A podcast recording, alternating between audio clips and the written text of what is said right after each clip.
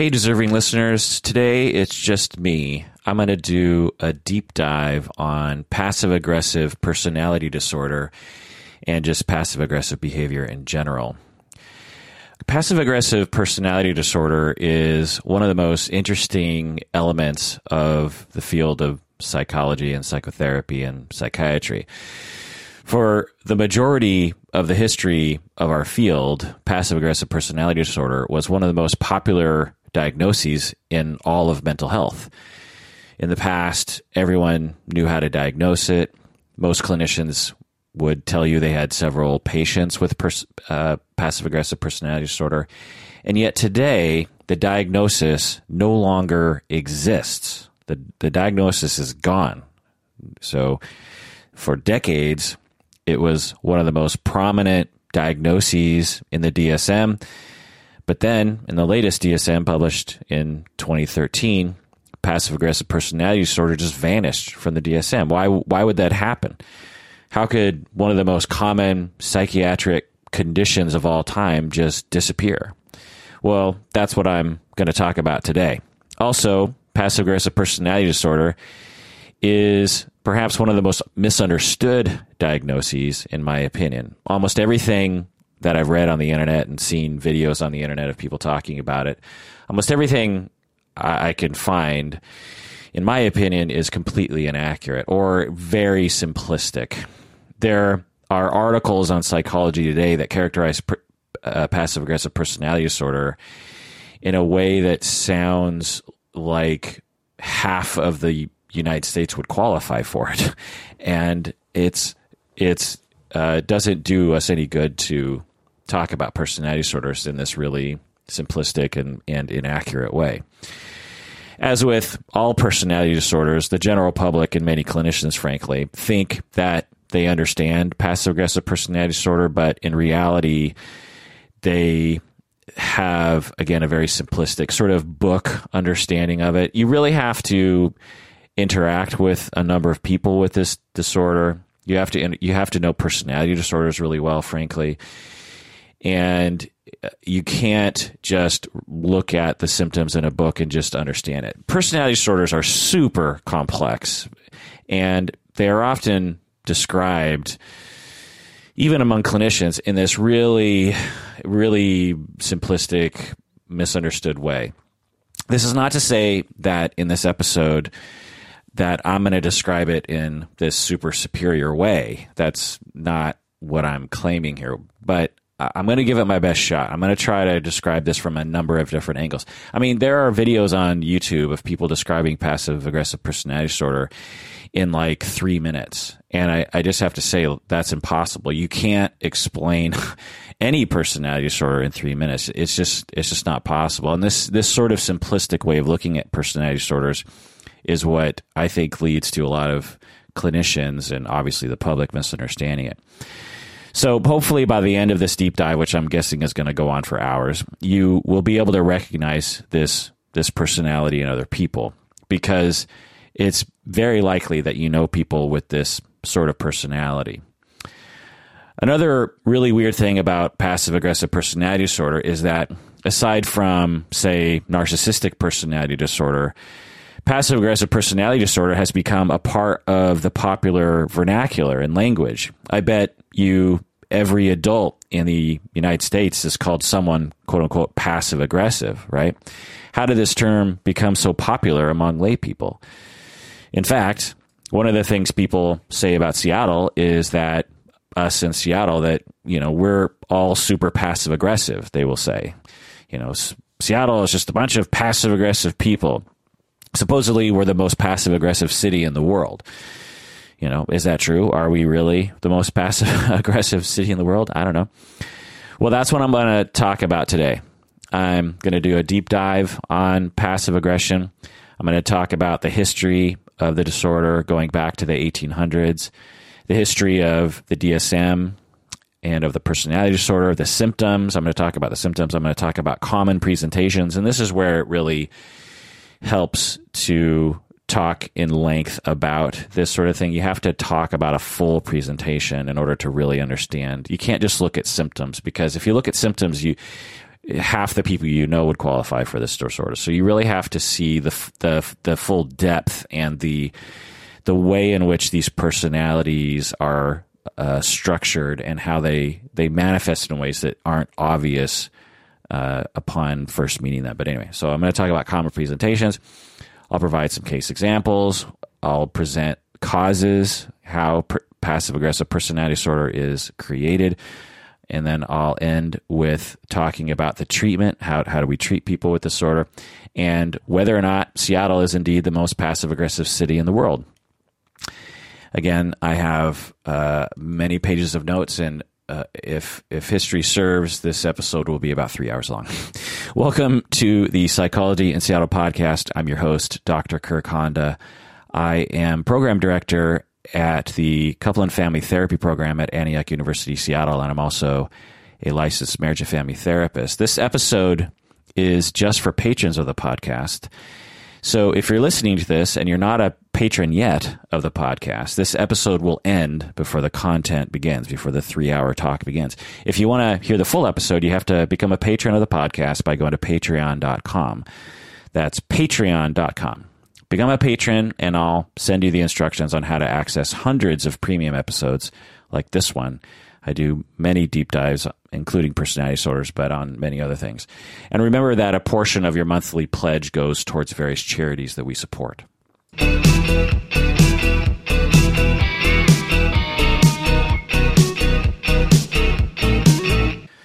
Okay, welcome to the patron zone, people.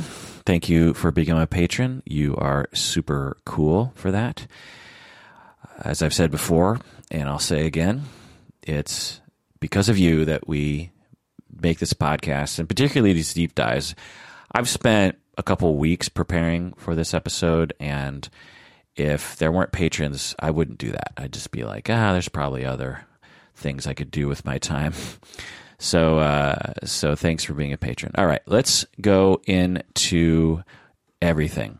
First off, before moving forward, I just want to provide a quick description of passive aggressive personality disorder so that you have some some sort of context for the next section of this lecture.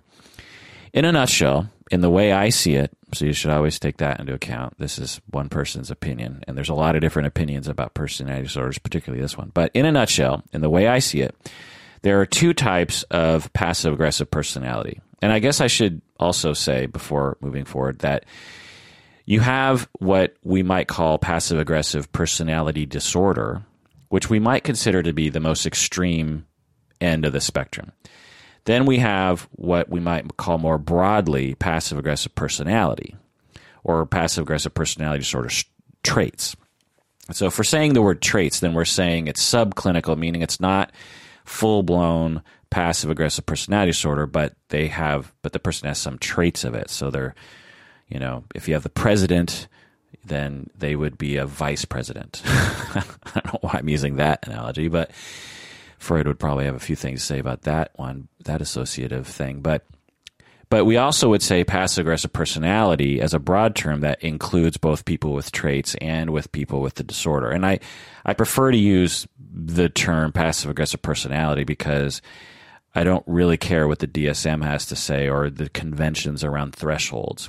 Because when I work with people, I, don't care necessarily.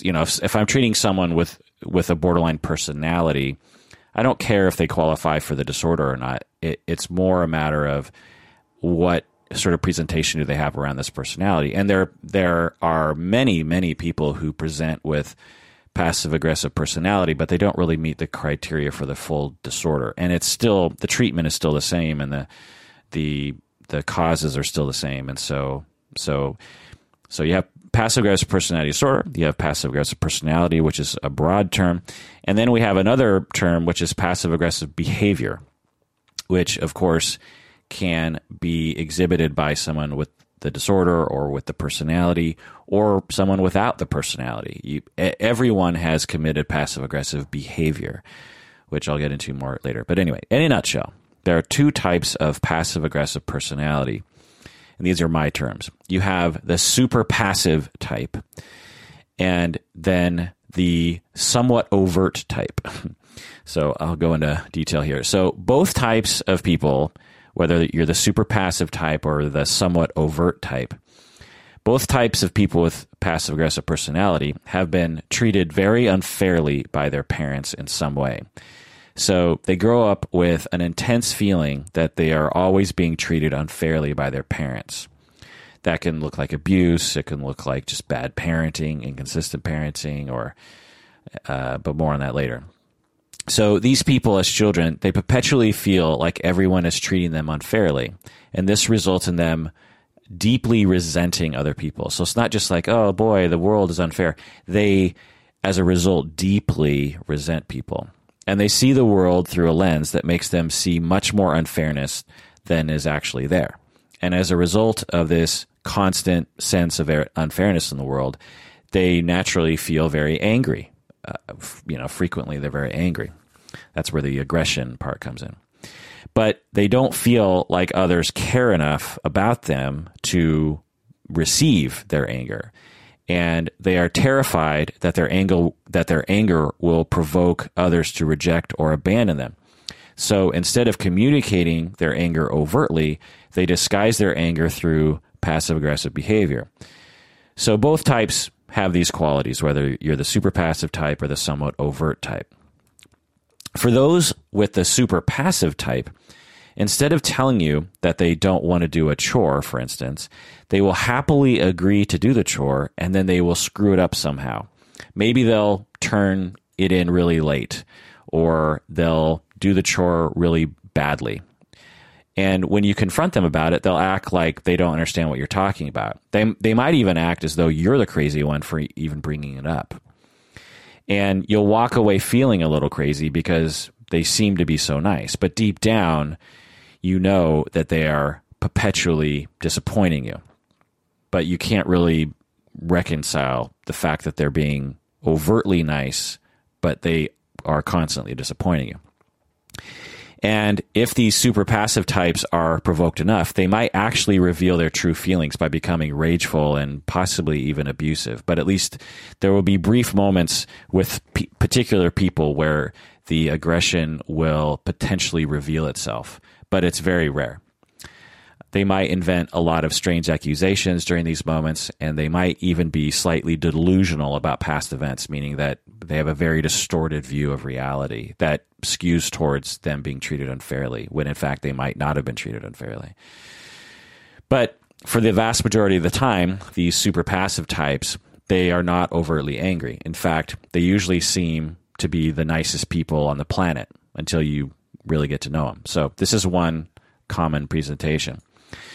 Someone with the somewhat overt type of passive aggressive personality has the same background as a child.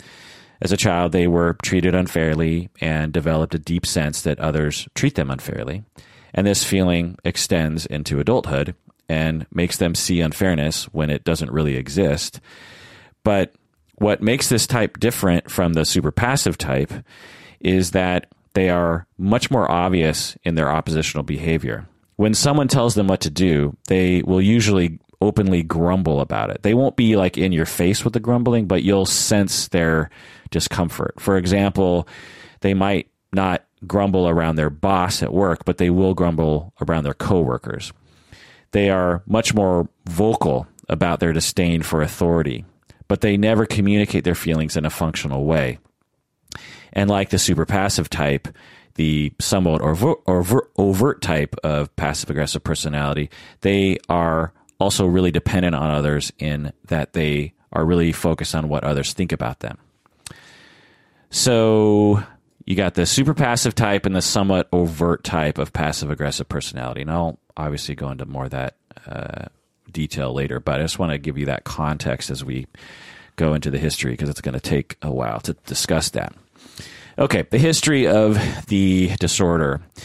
Over the past hundred plus years, there have been many different terms used to describe this construct. You have negative, negativistic personality disorder, circuitous negativistic personality, abrasive negative, negativistic personality, irritable negative, negativistic personality, discontented personality, resentful personality, oppositional personality, cyclothymia, am- amphithymia, skeptical personality, masochistic personality, and dependent personality.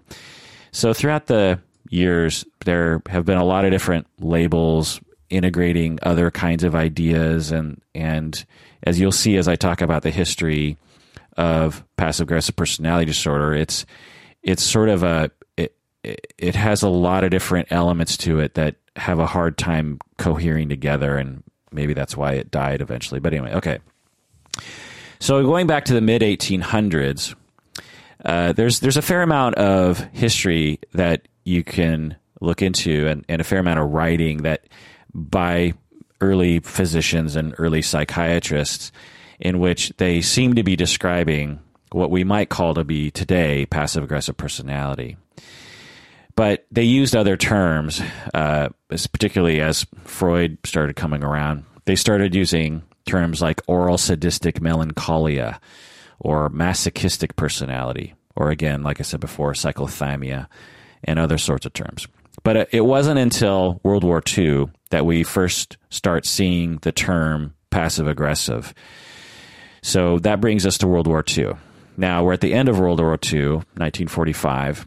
The term passive aggressive was indeed first used during World War II in 1945 in a War Department technical bulletin in 45. It was used as a label for men who didn't follow orders in the military.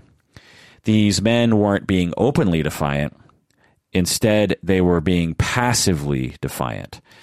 So instead of, you know, telling the the lieutenant to fuck off, you would pout or you would be stubborn or you would screw up the job somehow or you'd just be generally difficult. So the uh, this technical bulletin describes passive aggression within military troops who were passively opposing orders. Looking back, it seems likely that many of these men were justifiably stubborn and were being pathologized by their superior officers and by a system that was very concerned about insubordination, incidentally. So it's hard to tell what exactly was happening there. You know, you're you're in the military and someone tells you to put your life in danger for something that you think might not necessarily be worth it or tells you to do something that is particularly hard and and you feel like why do I have to do that? Why doesn't so and so have to do that? You could imagine, you know, you might grumble a little bit, and so this uh, this this time when they would use this term, it, it's hard to tell if it was actually a personality trait or just like the circumstances. But I'll talk about more of that later. Okay, let's skip forward to 1949 after World War II. The label passive aggressive was included in a VA document, again, military. Passive aggression was characterized by passivity, by obstruction, or by angry outbursts in response to orders from superiors in the military. These descriptions focused more on behaviors rather than how the behaviors affect others, as would be the case later, which we'll get into more later. It's it's actually really funny to read this stuff in the military literature. They use terms like Mr. Milquetoast or henpecked to describe people who exhibit passive aggressive behavior. I mean, Mr. Milquetoast. I'm, I'm guessing that comes from toast that is soaked in milk, which would make it really floppy and weak, I guess. There's actually a Simpsons character named Milquetoast. I, I think he's Milhouse's doppelganger in another area, but anyway, let, just getting into these documents, uh, here's some quotes and this is a military journal. You know, this isn't just someone keeping a diary. This is this is an official military journal, the United States Armed Forces Medical Journal. Quote: The passive aggressive dependent character is a boy in man's clothes. Unquote. The passive aggressive, or no, the passive dependent character is a boy in man's clothes. Quote, he is a child who never got away from his mother's apron strings, unquote. He is a child who never got away from his mother's apron strings. Again, this is a medical journal, 1949. Another quote After he is married, if he ever is, he brings his marital squabbles home to Mama's big bosom and embracing arms. Unquote. Let's say this again. Quote After he is married, if he ever is, he brings his marital squabbles home to Mama's big bosom and embracing arms. Mama's big bosom. Bosom is such a funny word to me. Although I did love bosom buddies when I was a kid. But anyway, after he is married, if he ever is, he brings his marital squabbles home to Mama's big bosom and embracing arms. So again, medical medical journal, very uh, you know, and, and people who say that psychiatry is a hard science and psychology is a hard science, you know, it's like all you got to do is read stuff like this and realize psychology and psychiatry are not hard sciences. These are highly cultural uh, manifestations and can only be understood within culture, cannot be understood as hard science. You know, when you talk about physics astrophysics, the fact, you know, gravity and stuff. These are these are outside of culture. They are things you can measure and it is what it is. But the I the the view of human behavior and the view of what's what is considered pathological and what isn't is has is and always has been obviously within culture. And of course, when if you went back to these people in 1949 and said, you realize you're just exhibiting a, a cultural understanding that that if a man goes home and talks to his mom about his about his marital problems that he's a milquetoast and not worthy and therefore should be pathologized you realize that that's a cultural notion that isn't necessarily isn't necessarily shared by all people. And there's some oppressive elements of that. If you said that to people in 1949 they'd be like you're ridiculous. That's stupid. Well in the same way today we exhibit all sorts of cultural uh, manifestations within the quote unquote science of psychology and psychiatry. And 60 years from now, when people look back at us, they're going to be like, oh man, obviously they were embedded in that, in that culture at the time. And it seems like they didn't know it. So anyway, just another little plug for culture. Okay, skipping forward to 1952. This is when the first DSM was published. The authors of the DSM ad- adopted much of the earlier military language regarding many disorders, including passive aggressive personality disorder.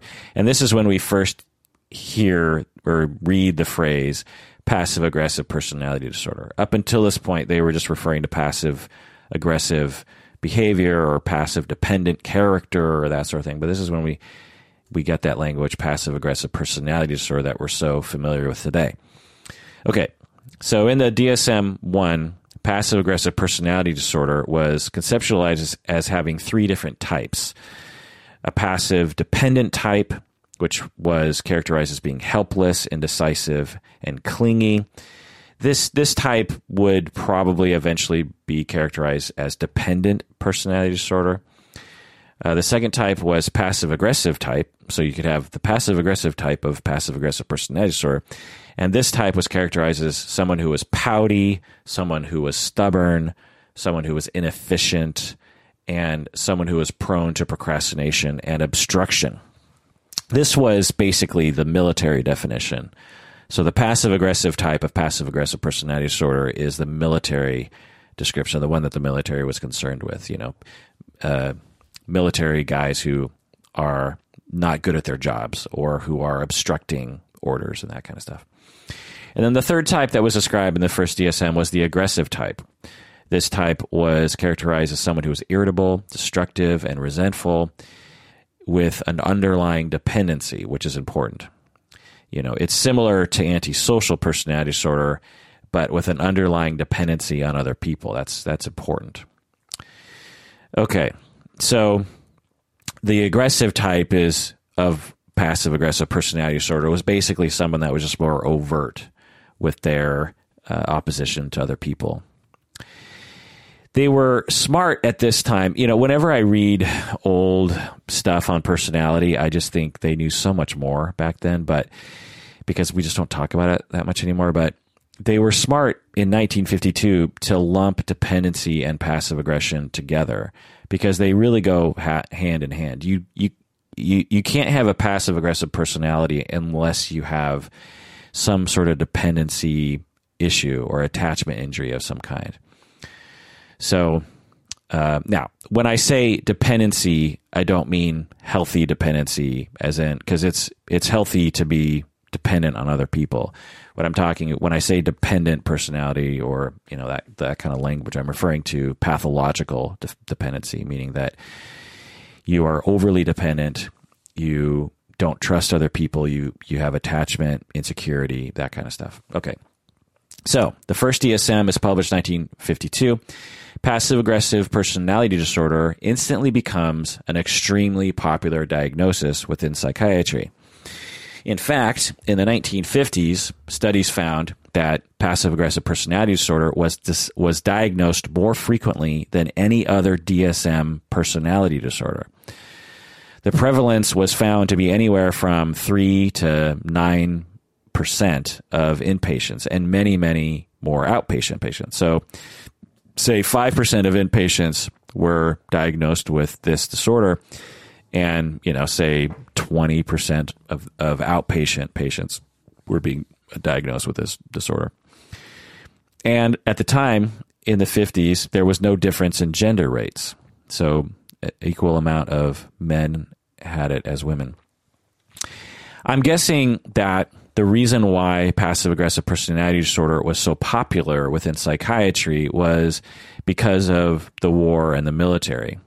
I mean, maybe you know this, but back then, everyone was in the war. I mean, not everyone, but a, a really sizable percentage of Americans served in the military during World War II. And a lot of the professionals did too. A lot of psychiatrists served in the war. And so they come back from the war, and you just sort of think like a military person, right? And so you start, and one of the biggest concerns during World War II was insubordination and this so called passive aggressive behavior. And so in the 50s, this this tendency to, to look and pathologize this milquetoast acting like a boy behavior is is you know it it's just sort of in the air because it, it, doesn't seem as relevant today it doesn't seem as as important in the current zeitgeist to find people who don't follow orders to be pathological. In, in, in, a in some ways, in the United States right now, our culture actually rewards opposition to the establishment, which was not the case in 1952. Anyway, uh, but it's hard to tell because whenever we look back through the lens of history, it's hard to tell what's going on. I mean, it's were more people actually suffering from this disorder back then? You know, it's hard to know. Maybe, maybe, but it's just interesting to to read about this stuff. Now, uh, I should say that this label of passive aggressive personality disorder was probably used to oppress people, as was many of the DSM diagnoses, and to this day still. It it, there seem to be some accounts that passive aggression was used as a label to pathologize housewives who weren't obeying their husbands or men who weren't following their you know orders from their boss. Uh, you know their privileged rich boss who's telling them what to do and they're not following their orders. They might get diagnosed with passive aggressive personality disorder or people who were just trying to fight the establishment the establishment, as we might call it, the man, shall we call it, has always used the DSM as a weapon against people who get in the man's way. And passive aggressive personality disorder was a perfect diagnosis for them. They could instantly pathologize anyone who was not following their orders. They could instantly say, There's something pathological about you. The fact that you're not following my orders indicates that there you are a broken human being. Having said that, I'm guessing that many of the people who were given the label of passive aggressive personality disorder would be seen by contemporary clinicians as actually suffering from that disorder. But again, it's hard to tell. All right, skipping forward to 1957, Singer and Shaw had a had a study, and they wrote about passive or I don't know if it was a study or they just wrote about passive aggressive personality disorder. But anyway, Singer and Shaw, 1957, they described one particular passive aggressive man in the military as, quote, surly, complaining, procrastinating, and implying that other people are treating him badly, unquote. So again, surly, complaining, procrastinating, and implying that other people are treating him badly, unquote. So in some ways, you could you could look at that and be like, huh, well, okay, he's being surly. What? Who cares? But another way, if you've ever dealt with one of these people, it can be actually really frustrating. So, but again, more on that later. Singer and Shaw also wrote that quote beneath his veneer of courteousness the passive aggressive character is deeply hostile. Unquote. So this is perhaps the the key conceptualization here, the key character uh, uh, characteristic of passive aggressive personality. Again, quote: beneath his veneer of courteousness, the passive aggressive character is deeply hostile. That's an important thing. If you don't, if you haven't already picked up on it, that's an important core uh, quality that will be the through line through this entire discussion. Beneath a, a veneer of courteousness and niceness is a, a deep, a deeply hostile person. Okay. They started to discuss how this behavior affects other people, particularly other military men. So this is when we start hearing more nuance. So instead of just like, ah, he's being surly, he's passive aggressive, it was more like, well, when there are people who are oppositional or stubborn, but and their stubbornness doesn't frustrate other people as much as the stubbornness of passive aggressive people will frustrate other people if that makes sense. So, you know, we've all been stubborn in our life, right? We've all been like, ah, I don't feel like doing it. Well, that sort of stubbornness if it if it isn't from a place of pass, passive aggressive personality, you know, it'll bother other people. But when passive aggressive personality people are stubborn, it it's very very ag- aggravating and annoying to people because of the way that the energy around it, which I'll get into more later. So this is when they start talking about one of the diagnostic features of passive aggressive personality is the way it affects other people. You can't just look at the individual and diagnose them. You actually have to ask people around them how do, how do they affect you and how do you feel about them. Okay, so 1950s other research found that passive aggression accounted for 6% of all admissions to army hospitals and so that's just inpatient and of course many uh, a higher percentage of outpatient patients, which we don't know. But so anyway, a lot of people were being admitted to army hospitals with passive aggressive personality. And just just think about that for a second. Six percent of all admissions to army hospitals were people with passive aggressive personality. So this so you know six percent of all admissions. So this includes depression, uh, PTSD, anxiety, schizophrenia you know, and I don't even, I, I, I, forget. I don't, I don't know if this even includes medical problems. Uh, I'm guessing it doesn't, but anyway. So it was, it was a very common thing that was being talked about and labeled. Looking back, it doesn't seem likely that so many military men actually suffered from this personality disorder. It's probably more likely that the diagnosis was being applied to men who were just merely disobeying orders for one reason or another. Okay, 1968, DSM 2 comes out. At this point, we start to see a lot of infighting within the psychiatric community regarding what passive aggressive personality disorder is. The fighting actually got really ugly as the authors of DSM 2 were trying to come to an agreement. And, and they have records of the of this fighting. The uh, they actually because they would fight publicly and and they would write things and publish things attacking each other. So you had some people who were very pro the construct, and you had people who were very against the contract and p- construct, and people who wanted to change the construct, and there was just a lot of fighting. And at one point, uh, some of the people who were fighting w- were actually diagnosing each other with passive aggressive personality disorder or oppositional defiant disorder. So they, you know, they would, I can't remember the exact quote, but it was something like, you know, Mr. Johnson, in, you know, since he suffers from oppositional defiant disorder, clearly cannot see, uh, you know, c- clearly he is pathologically defiant and therefore should not be trusted in this debate regarding passive aggressive personality disorder. So, you know, just imagine that. Imagine people writing the DSM fighting in that way. Whenever I hear stuff like this, I always, I always, it, I get a strange feeling of, of, um, I don't know, gratification or relief. I, I feel, I feel kind of relieved when I hear stuff like this because, generally speaking, the way that I think, if I just if I just think intuitively, and particularly when you talk to other people, the sense is is that today is a very bad time. That we live in a very dangerous time when everyone's fighting all the time and there's all this political strife and there's wars and crime and there's you just you know if you just think intuitively you think well in the good old days they didn't have stuff like this. But the more i study history the more i realize humans are humans and they have always been fighting and they've always been committing crimes and they've always been evil and they've always been good. And they you know so when i when i read stuff like like the dsm2 authors uh, unethically and aggressively diagnosing each other because they're disagreeing about something in the DSM.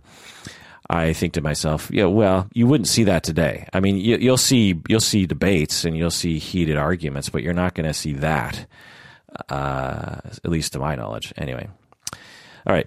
So in DSM two, they dropped the subtypes. They dropped the passive dependent type and they dropped the aggressive type.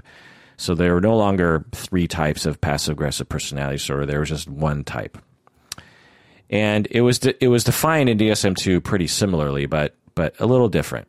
It included criteria that said that people with passive aggressive personality disorder have a hidden motivation of ho- of hostility and defiance that manifests as passive aggressive behavior.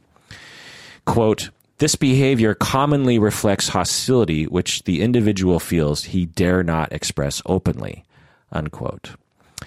So this this hidden motivation fueled the controversy regarding passive aggressive personality disorder since it was impossible to verify that a patient had a secret motivation. I mean, the whole definition of a secret motivation is that it's secret. You don't know it's there. So how how do you endorse that that symptom of this disorder? It's you know the authors of the DSM typically try to remain behavioral and uh, you know, coding or observing behavior in their criteria so that you can so that you can actually confirm a symptom by observation. If you have criteria about a quote unquote hidden motivation, then that is relying on the opinion of the clinician only. And so that makes it hard to make it seem legitimate. Now, it could be argued that all criteria, even the behavioral criteria of the DSM, relies on the opinion of the clinician, but that's a story for a whole other podcast. So, DSM 2, it also included the following quote Often the behavior is one expression of the patient's resentment at failing to find gratification in a relationship with an individual or institution upon which he is overdependent. Unquote. So again, I'll just I just want to read this again. Often the behavior is one expression of the patient's resentment at failing to find gratification in a, in a relationship with an individual or institution upon which he is overly dependent. Unquote. So this fueled the controversy during the development of DSM two because it was pathologizing people basically who could be in a bad marriage or at a bad job. You know, it, if you're in a bad marriage uh, and you feel like you can't, and you're dependent on your spouse and you can't express your complaints openly, then you might do so passively. and that doesn't indicate there's something wrong with your character. It it just says it's just a circumstance of it's a it's a rational behavior given the situation. You know, in the 1960s, people were just starting to realize that culture played a role in psychiatry. It was a very small voice, but but it was starting starting, you know, it was beginning.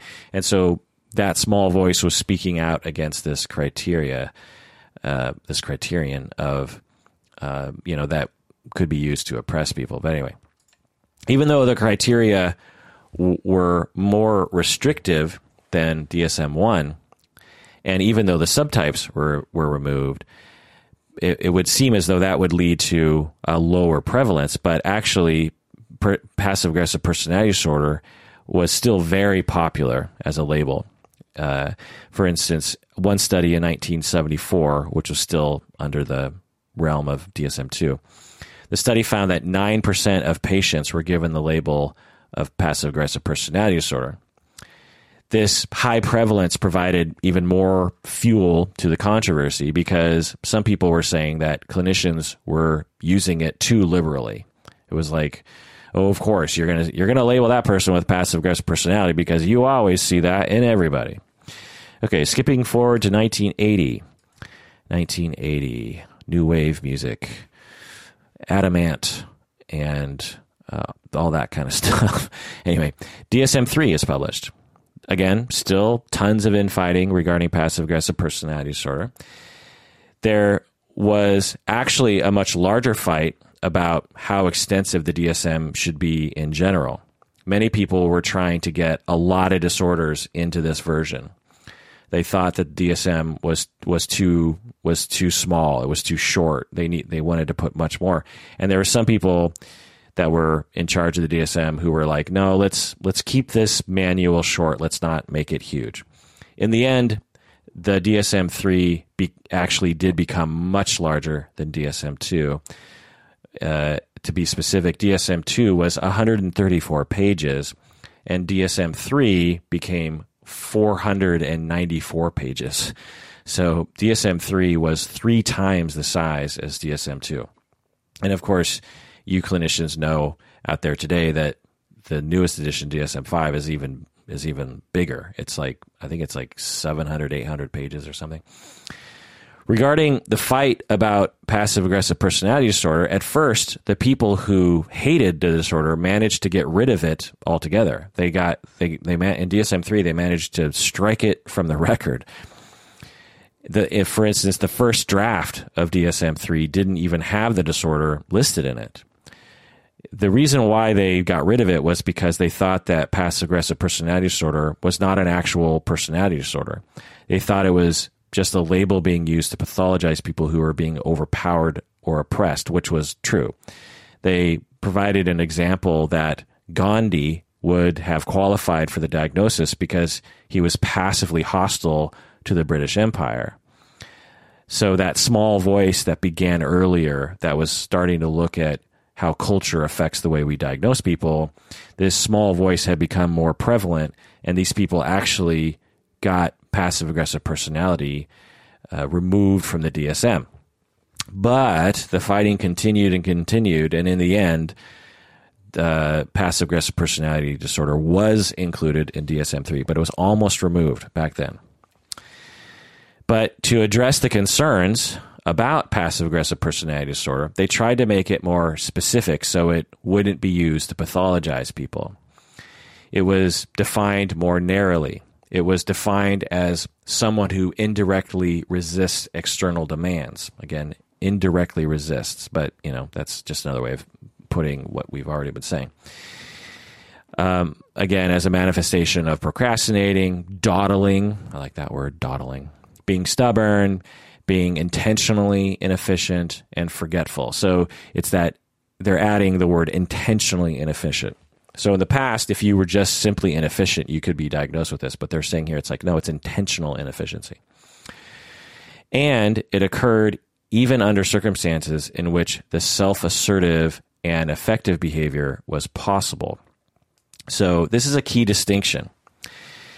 You know, they're saying it, if if being assertive is possible in this situation, and the person is choosing not to be assertive, they're choosing to be passive, then that's an important element that needs to be present. But if they're in a situation where they can't be assertive in a in a you know flexible, open way, then you can't really label them with passive aggressive personality disorder because they might be being passive merely because that's just the situation they're in. This is a key distinction. You know, in the military, being assertive was probably not available to you. Therefore, you can't apply the label to someone who exists within a system that doesn't allow for healthy assertive behavior. So, supposedly, this criterion would exclude people who did not fit the description. DSM 3 also imposed a very unusual exclusion criterion on passive aggressive personality disorder that uh, said that you can't diagnose someone with this if they if they have another personality disorder. it was the only personality disorder with this criterion. So if someone had borderline, you couldn't also give them passive aggressive personality disorder. If they had narcissistic personality disorder, you couldn't also give them passive aggressive personality disorder. It also couldn't coincide with oppositional defiant. Again, presumably this was added so that the diagnosis would not be applied so liberally to people. Well, their efforts worked, actually. So it seemed that all this fighting resulted in a sort of compromise. The new criteria for DSM 3 drastically reduced its prevalence. For instance, in a 1986 study, it was diagnosed, passive aggressive personality disorder was diagnosed in 2% of the entire uh, inpatient sample, which again, in the past, we would have figures like 6 or 9%. And they also found, according to the study, that if the exclusion criteria weren't present, the psychiatrist would have diagnosed 14% of the patients with passive aggressive personality disorder. So, because of the exclusion criteria, the prevalence went from in this one study went from 14 down to 2%. So it's so it was working to limit the amount of people who were being applied this label. But this just escalated the fighting among clinicians and among the authors of the DSM because many clinicians were really, really upset because they felt that they were being unreasonably hindered by these exclusion criteria. According to them, there were people who actually suffered from passive aggressive personality disorder, but they were not allowed to apply the label because of these weird criteria. So, fast forward to 1987, just seven years after DSM 3 came out. The next DSM came out is it's called DSM 3R. It's the revised edition of DSM 3. Often in between, uh, they'll have a revised edition. They'll be like, uh, "There's a couple screw ups here that we need to we need to alter." Think of it like when your when your operating system updates. It's it's sort of like that, um, except you have to pay another hundred dollars to buy a new book. But anyway. Uh, again, still more fighting and another massive overhaul on the definition. The criteria were expanded. the criteria were no longer focused only on specific resistance, resistant behaviors, but now also include other behaviors like sulking, unjustifiable uh, protesting, obstruction, unreasonable criticisms, resentful of you know being told what to do, an inflated appraisal of one's own productivity. So, some sort of distorted view of your own productivity. And the exclusion criteria were eliminated. You could diagnose someone with pers- passive aggressive personality disorder as being comorbid, comorbid with another personality disorder. As a result, the prevalence shot back up again. And again, still the same rates for men and women, as I said earlier. But again, the infighting continued. Some said passive aggressive personality disorder was not a valid disorder. Others said the symptoms lacked clarity. Um, there was, they would say there was poor reliability among the assessment methods. They would say there was poor discrimination from other disorders, meaning that you couldn't tell the difference really between passive aggressive personality disorder and say dependent personality. There was you couldn't you could there was there was so much overlap that it seemed unnecessary to have this and the DSM, which there's some validity to that for sure.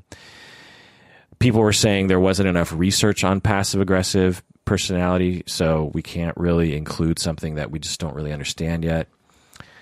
But honestly, that could be said about a lot of personality disorders. So, but again, so the fighting was going on and on. All right, 1994, DSM 4 comes out. This is the DSM that I bought because I became a graduate student in 1995. The authors were still fighting, of course, about whether or not to include the personality disorder in this version of the DSM. The fighting has been going on now for, you know, see, so started with DSM 2 and in, uh, when was DSM 2? in 68. So throughout the 60s, 70s, 80s, and 90s, there was just ongoing fighting. They, uh, during the development of DSM 4, apparently they couldn't come to an agreement. One side wanted to keep it, and the other side wanted to get rid of it, and there was a stalemate. But they needed to get the damn DSM published, so they struck a bargain. And the bargain was that passive aggressive personality disorder would be moved to the appendix. The, the appendix of the DSM is a place where you have a bunch of diagnoses that are not official diagnoses, but they are worthy enough of consideration for further study, or maybe it'll be, it's sort of like a, a, a way station for diagnoses on their way out of the DSM or perhaps on their way into the DSM. So the DSM puts uh, passive aggressive personality disorder in the appendix so that people so that the people who want to keep it they're satisfied kind of. And the people who want to get rid of it they're also satisfied kind of. But in the end what happened was because they put it in the appendix this basically killed the diagnosis. Because after DSM-4 came out clinicians pretty pretty quickly stopped using the diagnosis altogether. Incidentally uh, in DSM 4, they changed the name to passive aggressive negativistic personality disorder. So it's the longest, it's probably the longest disorder in the DSM, longest worded one. Ironically, uh, many people actually like this version. you know, they changed they changed the the definition in DSM four, and many people are like, actually, so it seemed as though just as it was about to uh, have a, a, good description that a lot of people could, could agree upon, it was being marginalized. Um, okay, so DSM 4, how did they describe it? Passively resisting and fulfilling routine social and occupational tasks. Uh, other adjectives being sullen, being irritable, being impatient, being argumentative, being cynical, being skeptical, and being contrary. They say that because of their negativism and tendency to externalize blame, they often criticize and voice hostility toward authority figures with minimal provocation, meaning that they're quick to be angry and blame authority figures. They are also envious and resentful of peers who succeed and who are viewed positively by authority figures. So this is interesting. It's getting more into their feelings. These individuals often complain about their personal misfortunes. They have a negative view of the future and may make comments such as, it doesn't pay to be good, and good things don't last. They often complain about being misunderstood and unappreciated by others. They express envy and resentment toward those apparently more fortunate than them. They will voice exaggerated and persistent complaints of personal misfortune. And they will alternate between hostile defenses and obeying everybody. So this description is fine, but it, it's really only one particular kind of, of a passive aggressive person, in my opinion. It's it's probably a description of the somewhat overt type of passive aggressive personality disorder, which I'll get into more later. Um, again, in according to my conceptualization, you have the super passive type, and then you have the somewhat overt type of passive aggressive personality. And it seems like the DSM 4 kind of was edging toward the more somewhat overt type. But honestly, in my experience, the somewhat overt type, which is described in DSM 4, is actually much more benign than the, um, or much more uh, benign. Yeah. It's much more easier to get along with than the super passive type. The super passive type of progressive, uh, of passive aggressive personality is is extremely destructive to people around them. But anyway, I'll get more into that later. A study at the time after DSM 4 came out found that anywhere from 0% to 12% of the general population met criteria for this disorder. And they, they did studies around the world. So, in some ways, the new criteria caused a huge drop in the use of this label and by its marginalization to the appendix. But in some communities and countries, it was still actually being used just as much, if not more, than before. So there's a lot of variance around the world. Okay, skipping forward to 2013, DSM 5 comes out. And again, still fighting about it. And the people who wanted to get rid of it, they won the battle, they won the war. It, it's passive aggressive personality disorder is not included at all in DSM 5, not even in the appendix. It was slowly put out of its misery. it's officially dead. And I don't hear anyone talking about this disorder. Uh, since I've been preparing for this episode, I've been asking colleagues around me if, you know, what do they know about passive aggressive personality? And they're just like, um, you know, they just, people just don't talk about it anymore. Now, you know, that's my circle. Maybe other people are talking about it more in other circles, but but you don't hear about it. So, why was it excluded from DSM 5? Well, here are the reasons in in my opinion. There was just too much controversy over the years, obviously. For decades upon decades, there was just all this fighting.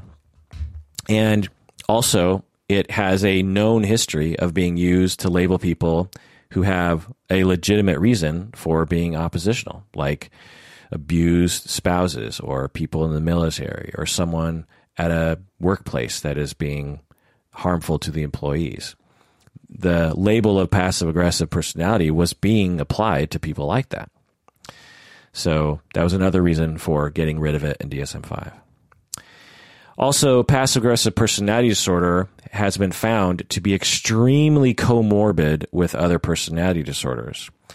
Therefore, one might consider it to be just a feature of other disorders. You know, you could have borderline with passive aggression, or you could have dependent personality disorder with some passive aggressive tendencies. You know, if, for example, just another example, let's say the DSM had this disorder called fast heart rate anxiety disorder. So if you came across someone who had a fast heart rate when they got anxious, you would give them this this label. Well, in all likelihood, you would also give them a label of a specific phobia or social phobia or generalized anxiety or something. And the fast heart rate would be very comorbid with some other anxiety disorder. So you would say, well, you don't, you can't have fast heart rate disorder. That fast heart rate is just a symptom of one of the anxiety disorders. You a, a, more coherent way of seeing this is just label them with the anxiety disorder and say one of the symptoms happens to be fast heart rate. Well, that's what they're saying about passive aggressive personality disorder, which is like it, it's just a symptom of one of the other personality disorders. So uh, why not just see it that way? Anyway. Another reason why it got uh, excluded from DSM 5 is there's just not enough attention in the field of all the different personality disorders and all the v- different Axis 1 disorders. Not a lot of people were interested in this disorder for various reasons. And so, uh, so that was another reason why they got rid of it. If there was more interest, they probably would have considered keeping it. Also, the definition is too narrow it could be considered to be just one defense mechanism, even not even just a symptom of another personality disorder, but it could you could consider passive aggressive behavior as just one defense mechanism that everyone is capable of exhibiting. But I actually don't agree with that, but that's one argument. I, incidentally, I actually wish it was included in the DSM, but I wish it was just described better and better understood in in our community because I do think that there are people who suffer from a very specific condition called passive aggressive personality, which I'll get into more later. But anyway. Um, also, one of the reasons why it was excluded was because, as I was talking about earlier, part of the definition of the disorder involved the underlying motivation of someone's behavior. You know, the the they they were people with passive aggressive personality are being oppositional because they have a hidden motivation of hostility, which is impossible to assess. So, uh, you know, it might have been excluded because of that reason too. To me, I think it was killed because ultimately killed because there were just too many cooks in the kitchen. too many cooks, too many cooks. Some people wanted the disorder to refer to people who secretly hated all authority and who used passive aggression to get back at them. Other people wanted passive aggressive personality disorder to refer to people who were always negative about everything, particularly authority. Other people wanted the disorder to, to refer to people who were pathologically defiant and oppositional. And other people wanted the disorder to, to refer to people who were who were being overly dependent and unable to be assertive. And in some ways, these are all very different syndromes. And when you get and when you get proponents of each construct trying to trying to pull the label into their camp, you get a lot of different criteria over the years, which we can see. And you also get a lot of angry people, and you also get a lot of outsiders going, "What the hell? There's something wrong with this disorder." In a way, I almost wish that they kept the three types from the original DSM because I think that might have actually saved it. If you had those three different groups, you might have been able to uh, not have so much fighting because you wouldn't have everyone pulling in all these different directions. Anyway, okay, so that's the history. What's the prevalence today? Well, recent research has found that the prevalence is similar to other personality disorders, which is about 1 or 2% of the population. Passive aggressive personality disorder has been found to be twice as likely uh, to happen in teens. So if you're so among the uh, among the the the risk rate of having it, teenagers have twice the risk as adults. And again, no difference among gender. Okay, I'm going to rattle off all the various symptoms and uh, hopefully in this long list of symptoms. Like you'll you'll hear you'll hear things you've heard already, but it'll just kind of give you a general gestalt of this overall syndrome. And then I'll get into some specific cases that I hope will make it easier to understand. But anyway, different. So you, you can't have a episode about passive aggressive personality disorder without just listing all the goddamn symptoms. And so here we go. intense conflict between dependence and assertion and self-assertion. So again, intense conflict in in themselves between being dependent on people and and being assertive with people. Disguised anger or passive anger. They're they're oppositional, they're uncooperative. They don't want to do things that others ask of them. They are passively oppositional by acting inept or acting confused or or being you know intentionally forgetful. These people can be stubborn. If someone gives them a gift they might actually hate the fact that they were given a gift because now they owe a gift in return and and they feel stubborn about that. It's like i don't want to give that person a gift. Why did he give me a gift? Um, people with passive aggressive personality will give incomplete answers when they are secretly upset. So they're they're when you when they're hurt on the inside and you ask them a question, they might resort to answering extremely briefly, or they won't respond at all, or they'll say a lot of I don't know. Partially because they're hurt and they don't know what to say, but also partially because they actually want to punish you by essentially giving you a silent treatment. It's not like super conscious to the individual, but it is somewhat conscious to them. They're they're being purposely quiet because they know it'll piss you off, and so that's that's passive aggression. But it won't seem like overt aggression. It'll just be like, "Why aren't you talking? Why are you saying I don't know all the time?" Well, part of it is because they actually secretly want you to be pissed off. Because they not because they're sadistic but just because they don't know any other way to assert their their needs. And so they kind of resort to this weird way of asserting their needs but it doesn't actually work. Anyway. Um they they can't decide whether or not to focus on other people's needs so that they can gain acceptance from other people or to focus on their own needs. So they're they're in a constant battle between whether or not to be subservient to people or oppositional.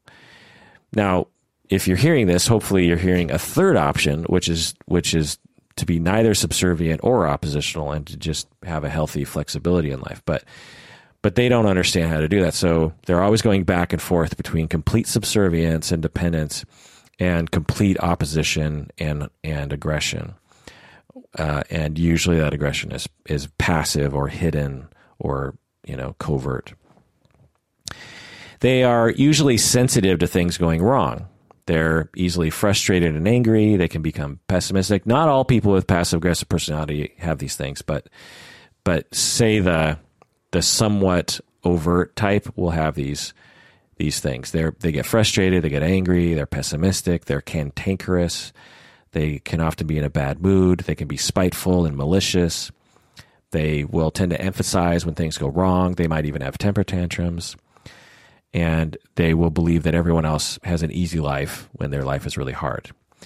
Now, again, for the super passive types, you won't see this. That none, this will all be inside of them, but you'll never you'll never see the light of day of it. It'll it'll never see the light of day. Uh, people with passive aggressive personality are often moody. They're often critical of others, but not always. Deep down, they feel very cheated and they feel misunderstood and they feel unappreciated and they might even feel unloved. People with passive aggressive personality always have low self esteem. It's one of the central features. They feel like a failure. They feel as though there's something wrong with them deep down and they're very shameful. People with passive aggressive personality might sulk now, again, this is the this is the somewhat overt type, but they might sulk openly and whine or grumble, and they, they will they will bring other people down with them. That's the point. They're not just sulking or grumbling for their own sake. They're actually they're actually trying to drag other people into their circle, not because they're sadistic, but because they're trying to get connection with other people, and they don't know how to do that in other ways people with passive aggressive personality can actually be um, genuinely guilty for doing things. So they're not always distorted. They they can they can have moments of clarity.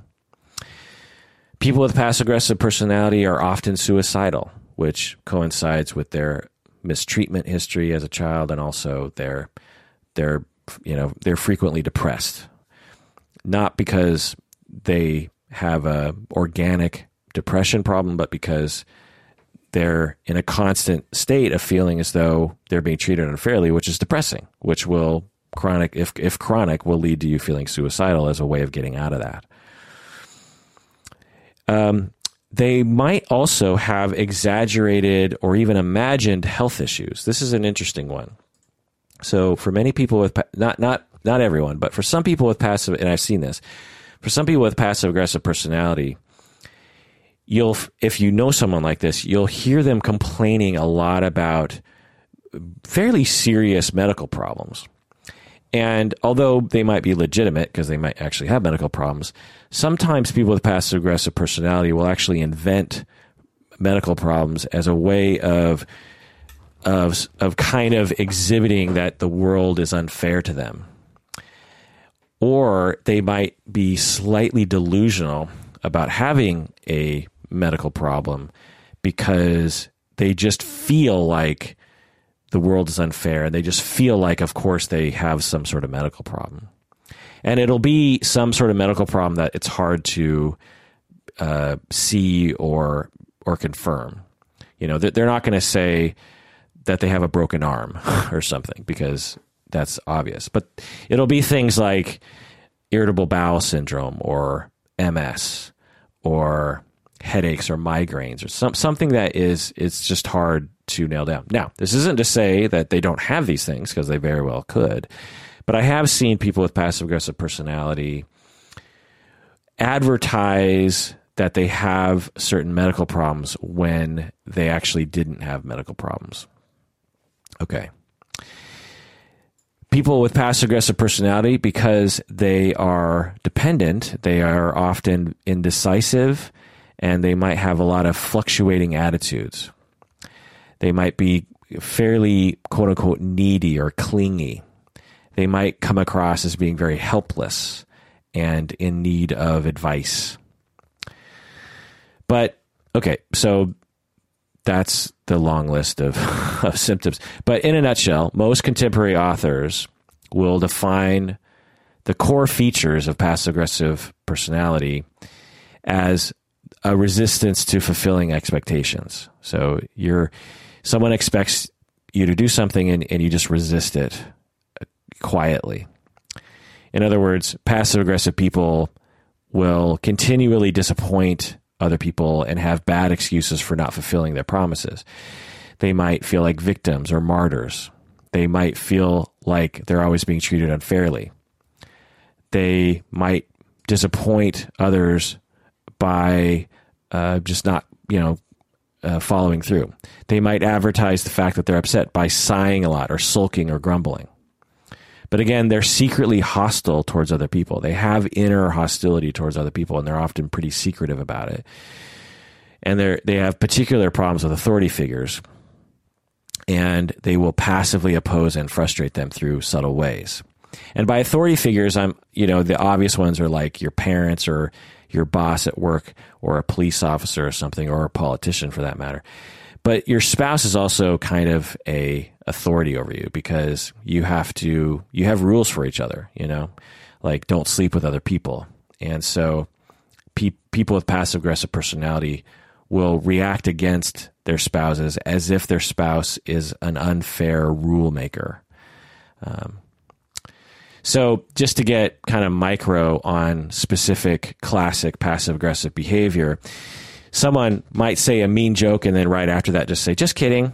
You know, you're like, you're at a dinner party and someone says something super racist or they say something super sexist at the dinner party. And then right after that, they're just like, geez, I'm just joking. you know, that, that's passive aggression because overtly they're saying, hey, I'm just joking but their behavior is actually harming other people. So that's that's classic passive aggressive behavior.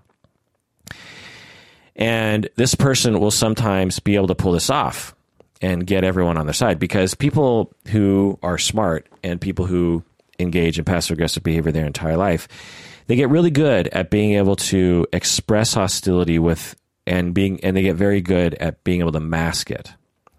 So often they will do these things and no one will even know. They, uh, people will have their feelings hurt and they'll feel afraid and you know they'll have all the results of of aggression and hostility being bestowed upon them but they'll they'll have no idea why they feel that way or they'll have no idea how to attribute that feeling to the behavior of the passive aggressive person. That this is what makes it a personality disorder. It's not just like someone being a dick and being passive about it. It's it's throughout their personality and it's a persistent ongoing thing that they engage in and they become very good at it. Um, another classic passive aggressive behavior is the silent treatment or saying i don't know. These are very effective ways at being passively aggressive you know? You're talking with your client who's passive aggressive and you ask them a question and they just they just look at you and say i don't know. Now on the surface the the client is just saying i don't know. But deep down but the result is that you as the therapist feel really shitty about that.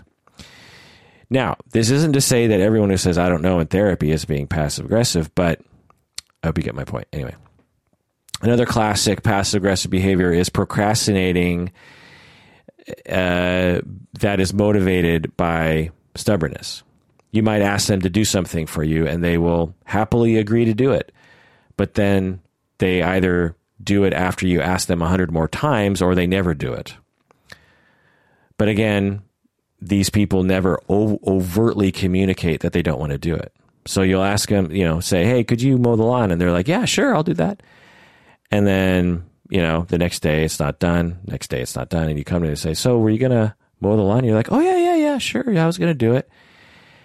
And you know, next day it's not done. Next day it's not done, and you're getting, you're feeling hurt. You're feeling angry. You're feeling disrespected and you go back to the person you're like so were you to do it and the person might be like well i don't know you're kind of nagging me about this and so the the person deep down it want it, right from the get-go wants to say fuck you i'm not mowing the lawn that's what they want to say they want to just say no i'm not going to mow the lawn but because they are so worried about their attachments they they can't they feel like they can't say that and so instead, they will comply openly, but deep down, that they are very angry about even being asked to do it. But they'll never express that anger.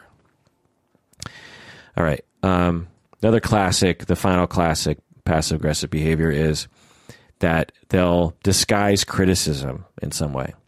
A classic example of this, and me and my friends used to say this to each other as jokes when we were in high school, but uh, a classic example of this is even though everyone else says you're stupid, I think you're really smart.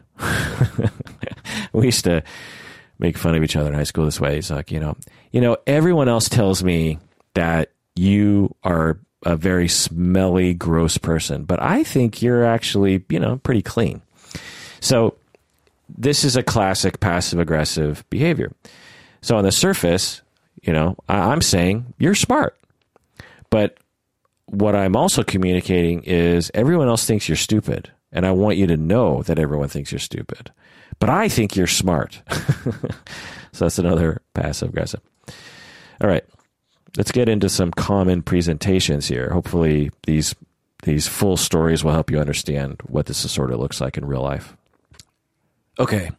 I'll start with an example of the super passive type. This is someone that I worked with a long time ago, and I think she would have qualified for the super passive type of passive aggressive personality disorder. This was many years ago at a job I worked at. This was actually before I became a therapist.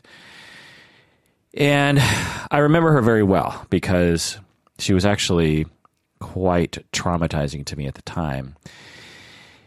Everyone considered her to be the nicest person on the planet. I thought of her as the nicest person on the planet. Whenever she saw you, she made sure to compliment you.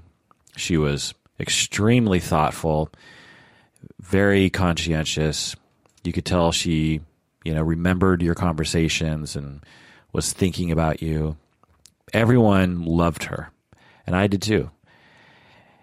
Um, whenever I saw her, she would make these super obvious gestures to compliment me.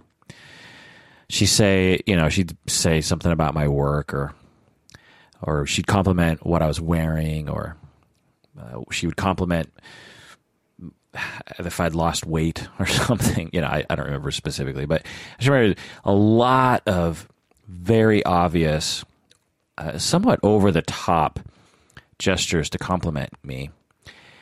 She might even, when I was within earshot, she might tell stories about me, about how great I was.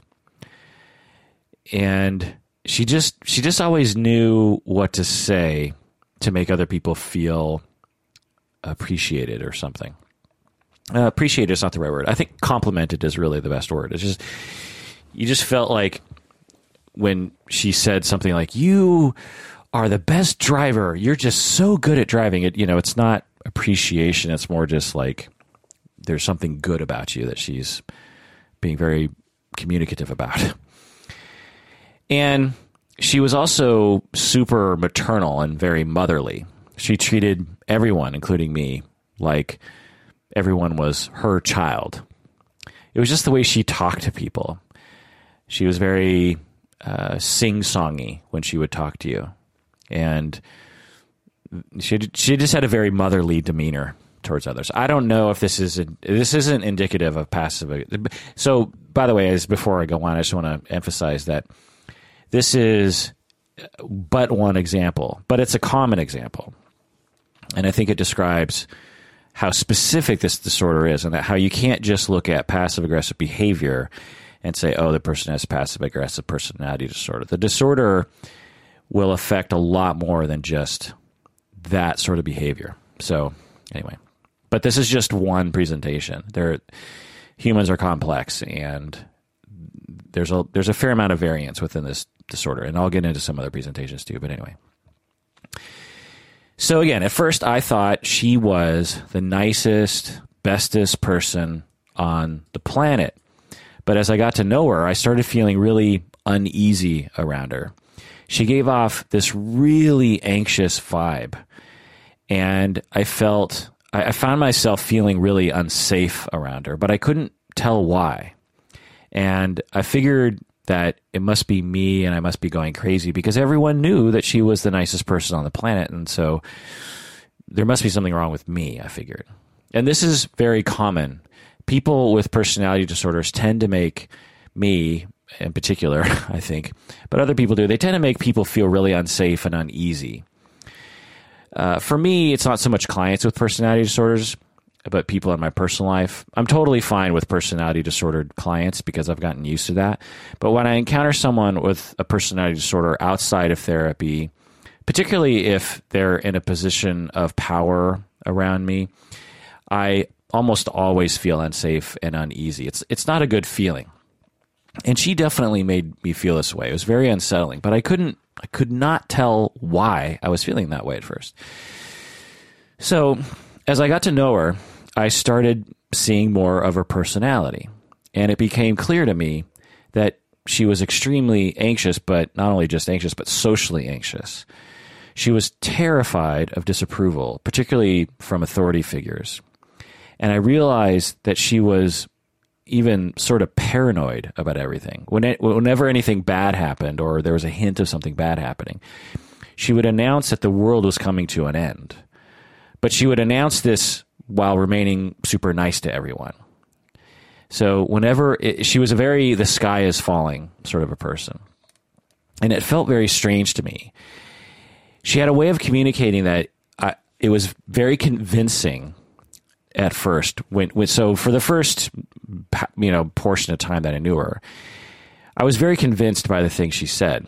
But as I started to get to know her better, and as I started really thinking about the things she was saying, almost everything she said, if looked at a certain way, had a certain strange quality to it, a sort of fakeness to it, a sort of like just insincerity or some or forcefulness, you know.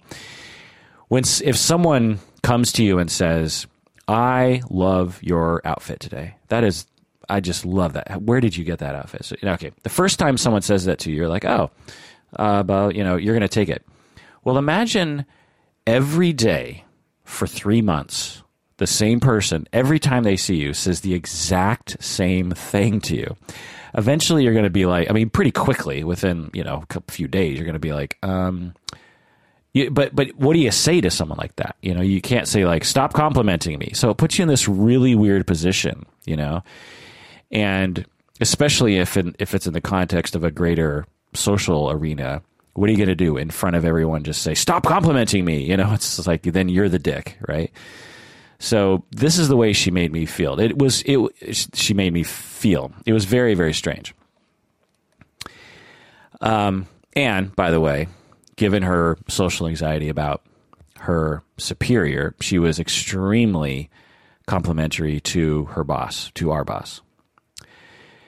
She would also go out of her way to make sure that everyone knew how subservient she was to our boss.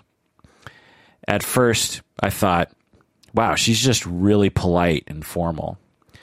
But I was, again, because I was starting to detect something weird as I got closer to her, I was beginning to wonder if all of her compliments and all of her niceness was just some sort of roundabout way of of coping with her anxiety.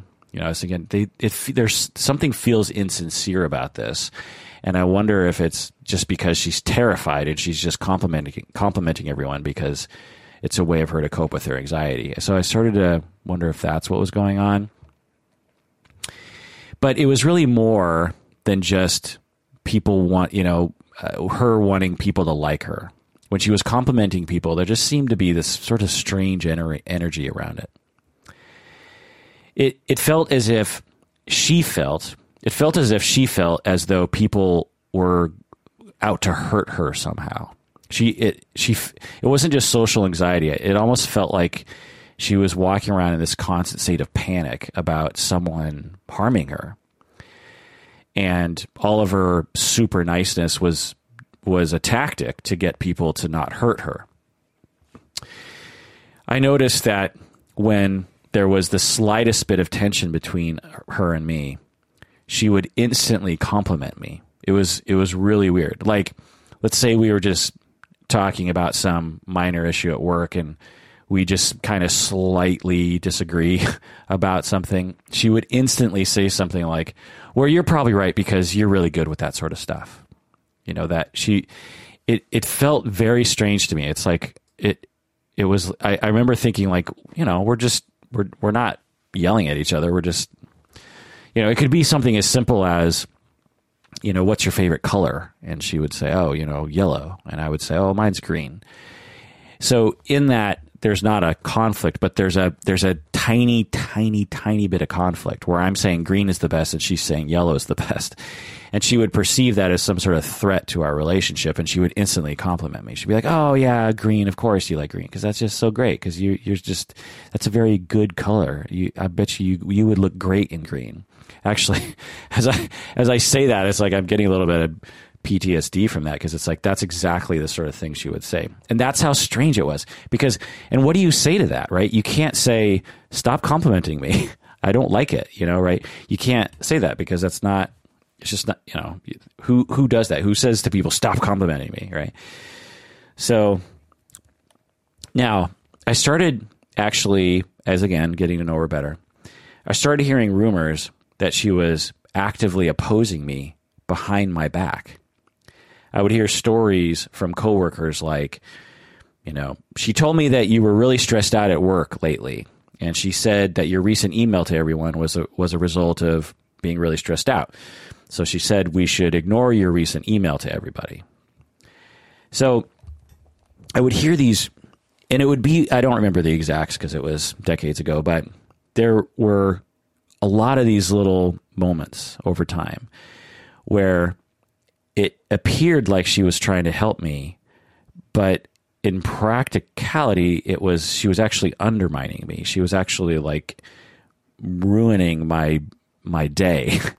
but I couldn't yell at her about it because she it, it, came seemingly from a place of caring from her. You know, so again, you know, in this example that I you know can think of, I don't know if this exactly happened, but she would say, Kirk's been really stressed out lately, and you know he's very stressed out. So that recent email he sent, I think, came from a place of stress. So you just don't need to worry about that email. So it seems like oh she's she's being motherly, she's being caring, she cares about my stress. But why is she telling everyone to ignore my email when I I really need her to not do that? you know, it, it was stuff like that. You know, I would hear a lot of stories like that, and it was super confusing. And again, when I saw her, she'd be super, super nice to my face. But I would hear these stories, it, it, it just didn't feel quite right. Looking back, she was absolutely being passive aggressive, but I couldn't tell at the time. I just had no, it, it didn't, because I was so tricked by her just over the top niceness. I, I couldn't conceive of her ever being hostile. So, um, you know, like another time, she might say something like, Everyone in the room was really bothered by you, but I wasn't because you're the best. You're just the best. So she she actually said something like I can't remember exactly what she said, but it was something along those lines. It was like after you know some staff meeting or something, she came up to me and said, uh, "Someone, you know, I saw that everyone was really upset by you, but but I wasn't upset by you because I just know that you're the best. But but I just thought you should know that you know some people were bothered, but I wasn't. You you were just super." And it was really crazy making, and it was really destabling to me because I I'm kind of a take it as a face value sort of person. I don't Uh, if anything, I'm probably too trusting of people. And so when she would do stuff like this, I'd just be like, well, okay, sounds like she's, she seems, she's coming across as if she's being nice to me, but it feels really bad. There's something, I feel bad about what's going on here. And, you know, for a long time, I just felt like I was going crazy. And of course, I couldn't confide in other people because everyone agreed that she was the nicest person on the planet. And Another thing about what she would do is she, she would give me this really, really strange advice that felt coercive and pressured, unsolicited advice. She, looking back, and again, I didn't see it at the time because I just I thought of her as a super nice person. When I look back, she was she was often telling me what to do in this really commanding way. It, it came across as maternal, but it there was some sort of malevolence to what she was doing to me when I look back. And, but it's again, so I hope you understand this is classic passive aggressive personality. Me and everyone uh, were 110% agreeing that she was the nicest person on the planet. She wasn't just nice, she was 10 times as nice as the nicest person we knew. And everyone loved her. But you had all this really underhanded, weird stuff that was happening. And I could not tell that something bad was happening until it got bad, but getting to that. And honestly, just remembering this stuff is, like I said, kind of mildly traumatizing me. It's like I, I can feel my adrenaline pumping a little bit. My hands are sweating because it, it was it was not pleasant. Let me just put that. It was it was a very it felt very bad around her. It was it felt scary, it felt unsettling. I think in my mind I thought if she's capable of this sort of underhandedness, what else is she capable of? You know? Cuz you just hope that people are basically moral or at least moral in the same way that you are. And to see this kind of behavior is just like, well, if they're capable of that, what else are they capable of? That's always the kind of fear in my mind anyway. Um, okay, so I'm I'm all kind of weirded out and confused, and uh, I tried to cope with it by trying to bond with her. I figured if if maybe we had a good bond, she would stop doing these these kind of weird underhanded things. And I tried being really nice to her to to maybe try to make up for whatever she was upset at me about or because like part of the reason was I would blame myself. I would say, well, maybe she's doing these underhanded underhanded things because she feels like she can't approach me and talk with me about it. And so maybe if I'm really nice to her, then that will make it so that she can come to me. So so it was like I was blaming myself for this whole thing too. I was saying, well, maybe it's my fault that she's doing this. That's how crazy making passive aggressive personalities can be. So I'm being nice to her, I'm trying to bond with her, and this doesn't work. In fact, it only made it worse, actually long long story not so long. She eventually just snapped. She eventually just went over went off the deep end. She completely turned on me for some complete unknown reason. And uh, i was i was being really nice to her because i was scared of her in some ways. I, I there over time i became quite frightened of her. And so i i just tried to kind of keep my distance and also just be super nice to her. And she just snapped. And all of a sudden she she just revealed her true colors. It was really dramatic. And she started spreading all these really nasty weird rumors about me. She um, i can't remember what she was saying but it was it was just like really horrible accusations of the way i was treating her or something. I can't remember exactly what the accusations were but but even the accusations were kind of ambiguous. You know, it wasn't like she said he punched me. It'd be like he's been treating me like really badly, but she wouldn't have any real, really solid anecdotes to say about it. She just she it was clear that she felt that I was a monster and that I had been treating her really poorly.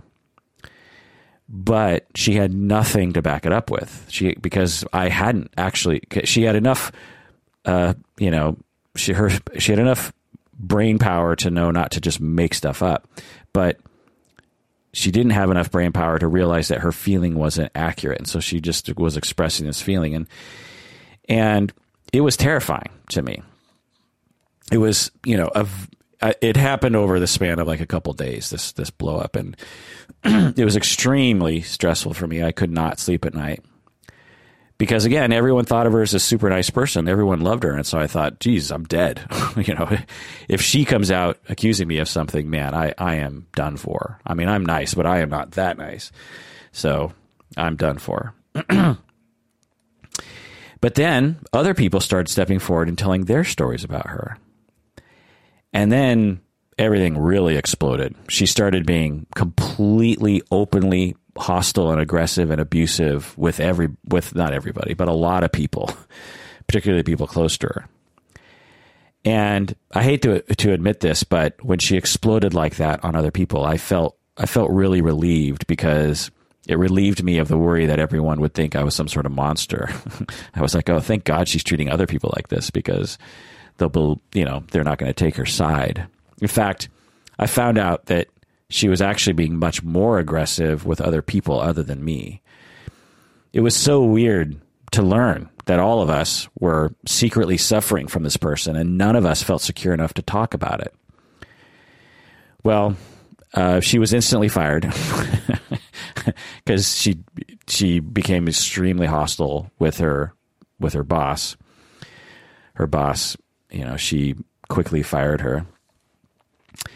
The last I heard, she had moved far out of the area, which makes me wonder if she created the same circumstances at her next job, which is seems likely. So, so that's what it's like to be near someone with passive aggressive personality disorder. It's not just passive behavior; it's much more than that. There, there's a the, the the passive aggressive personality is just, or the passive aggressive behavior is just a symptom of this underlying insecurity and perpetual feelings of of unfairness. It's similar to borderline in that way. You know, people will say, "Oh, she, she has very intense relationships, therefore she's borderline." It's like, well, maybe, but the intense the intense relationships, you know, the black and white, you know, all bad, all good thinking is just a symptom of the underlying insecurity and trauma, you know, relational trauma of being abandoned. Well, the relational trauma for the passive aggressive personality person is they were treated very unfairly as children. Maybe they were abused, maybe their parent. Well, I'll get more of the causes later, but anyway. So again, it's not just a little oppositional. It's not just a little grumbly. It's a full experience. And once you've experienced it, you'll never forget it. And you'll realize that many people don't really understand the true nature of passive aggressive personality disorder. you know, it's it's not a simple defense. It's it's a huge thing. So again, that's one type of presentation of the super passive type, as I'm calling it. Again, she was like that because she was treated extremely unfairly as a child, and she believed that she was fundamentally unworthy of love and attention. So she walked around in a constant state of anxiety and feeling as though others were being unfair to her, a constant state. So with borderline people, they walk around a constant state that they're being abandoned. And uh, for passive aggressive people, they walk around constantly feeling as though they're being treated unfairly. And all these feelings compelled her to express her feelings somehow, but she couldn't express them in an honest way. She was very hurt and very angry because of her past but she, and she you know was compelled to express those feelings but she couldn't express them in an honest way because she worried that people would, would reject her which was her deepest fear. So she would express them covertly. She could get the satisfaction of revenge against me and other people without having to suffer the negative consequences of that revenge. But when she was finally discovered she panicked and she could no longer contain all of her rage. So she revealed how she truly felt about everyone and then moved to another state. she just she just bounced. I mean, maybe maybe she's back in the state, but I, I don't. Uh, well, I don't know. Who knows? But she she moved far away anyway, a long time ago. All right, here's another presentation of the super passive type. This is a made up person, by the way. This is not someone I know. But I'm going to talk about the person as if they're real because it's easier to talk about. All right. This person is a 30 year old man. When he is asked to give his family history in therapy, he says that his family was good. You know, he'll say, Yeah, my parents were very loving. But when you investigate more, you discover that his father was very emotionally distant and his mother was physically abusive in her parenting style. Also, you discover that the mother was scapegoated by the family. Everyone in the family made fun of the mother for various reasons. So, this guy, he grows up in a family in which he was mostly terrified of being punished by his mother for things that he didn't feel like he deserved it.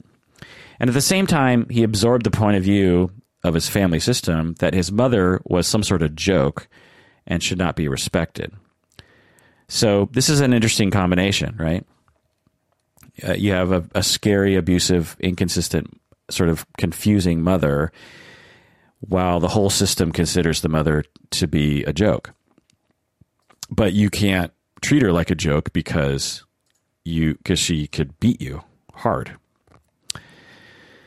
Um, he coped with this abuse by trying to fight back against the mother, but his mother would always win the battle. She would always escalate things. So he eventually decided that it was useless to fight directly. So he started fighting her indirectly through passive aggressive behavior. For example, he would smile and do his chores so, yeah, yes, mommy, I'll do the chores. But he wouldn't do the chores very well because he knew this would make his mother really angry. And when his mother reacted, he would act innocent. He also started getting really fascinated with secretiveness. He became as a as a teenager just really interested in like what it was like to be a spy or what it was like to be in the CIA. He watched, you know, spy movies and James Bond and that sort of stuff and he and he was fascinated with all the gadgets that they had. Now, this fascination was a reflection of his coping mechanism of being secretly hostile against his mother. So, because he had developed this very useful coping technique of being secretly hostile towards his mother, he he generally liked secretive things, and he was attracted to secretive things. He also f- uh, obviously felt that the world was an unfair place. The, the world was an unfair place to him. And he had a deep sense that the world was unfair and that he was in a constant state of, of being treated unfairly. He could never really get what he wanted. His needs were not going to be met. Well, he grows up, he moves out of his parents' house. He retained all the coping skills and the personality tra- traits he had as a child. He got married. At first, his wife was 100% happy with the marriage, but over time, she started feeling really angry and confused and hurt. And she convinced her husband to attend couples therapy. Again, just a reminder this is not a real person. This isn't a client of mine or something. So they go to couples therapy, and the wife complains about many things. She says that her husband frequently opposes her for seemingly no reason. For example, when she says that when she talks about something that happened at work, she says that her husband will usually say something that opposes her point of view. So even though there's really no reason to oppose her because she's just, you know, complaining about work, he will frequently oppose her. You know, he'll say something like, uh, so say she comes home and she says, ah, my boss is being a dick lately.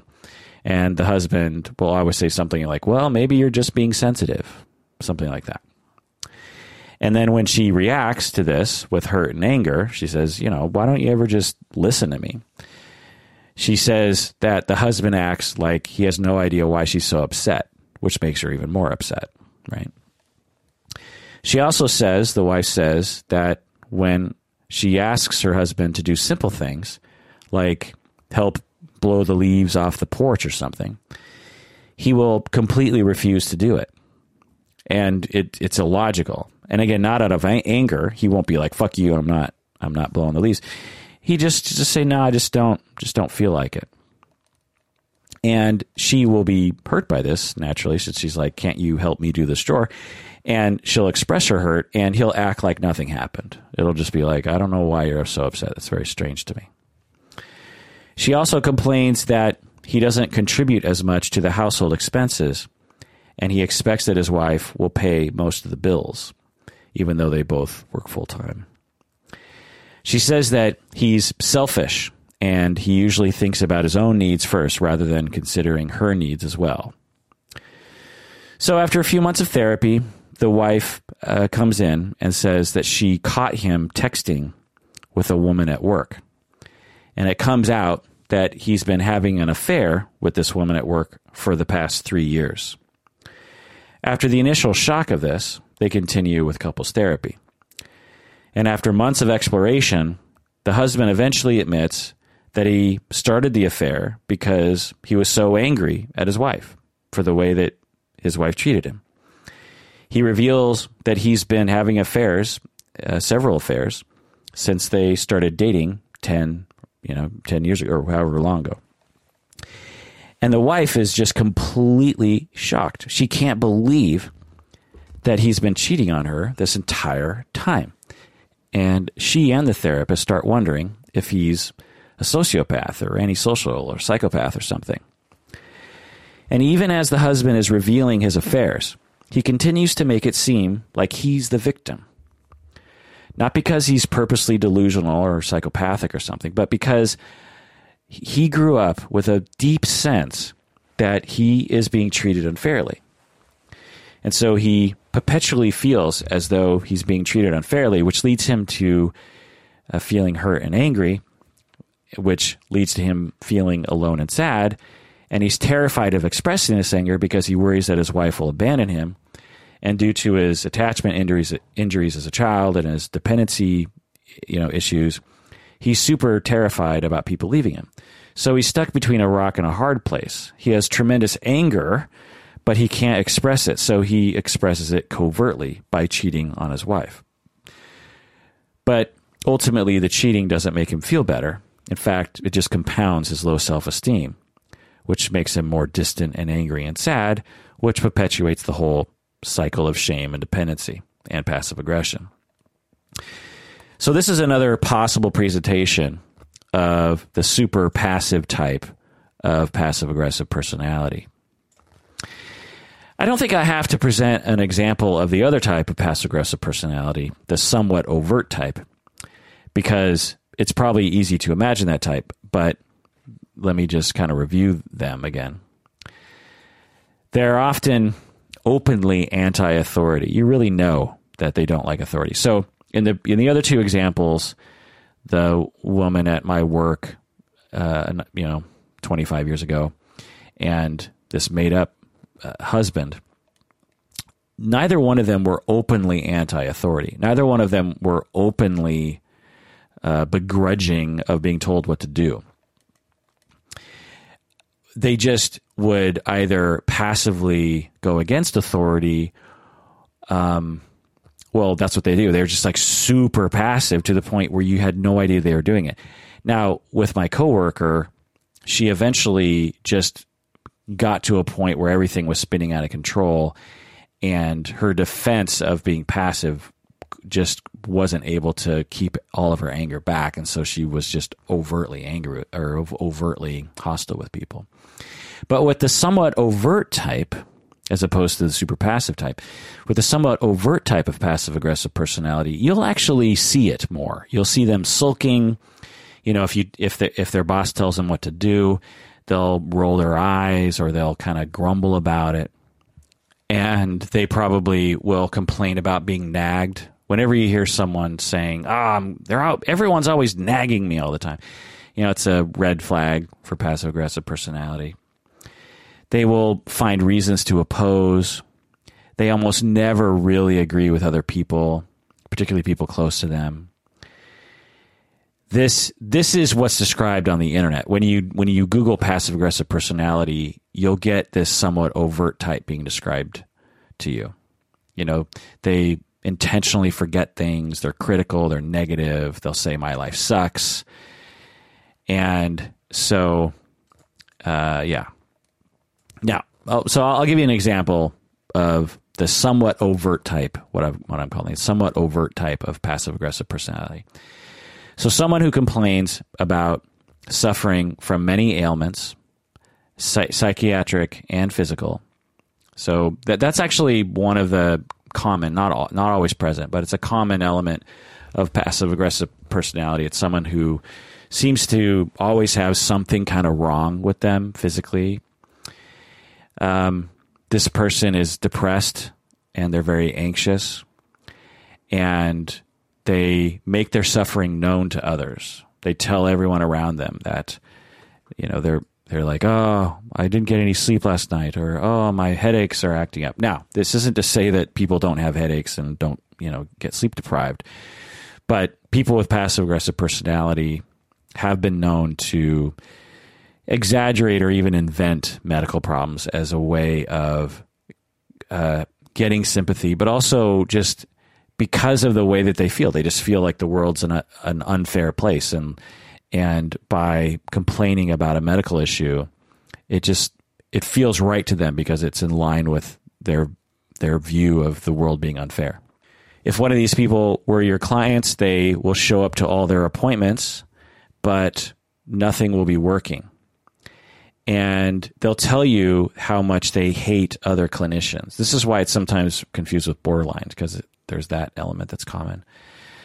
And deep down, they're really frustrated about how unfair their life is, about how no one cares about them, how no one no one is good enough for them.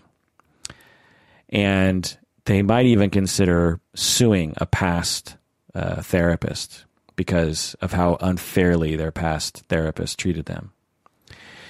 They might avoid paying your, their bill, or they might show up late to your appointments, or they might um, I don't know. Just they might even tell you that you're unfair to them or something like that. So, so in that present, I didn't describe that very very well, but anyway, there, in my opinion, what's being missing often in the literature and in the DSM, frankly, are those first two people I described, that husband and then my coworker, because those are much harder to detect. You can't really, you know, with the with the coworker, you can't say you know, one of the criteria can't be they're extremely nice to everybody.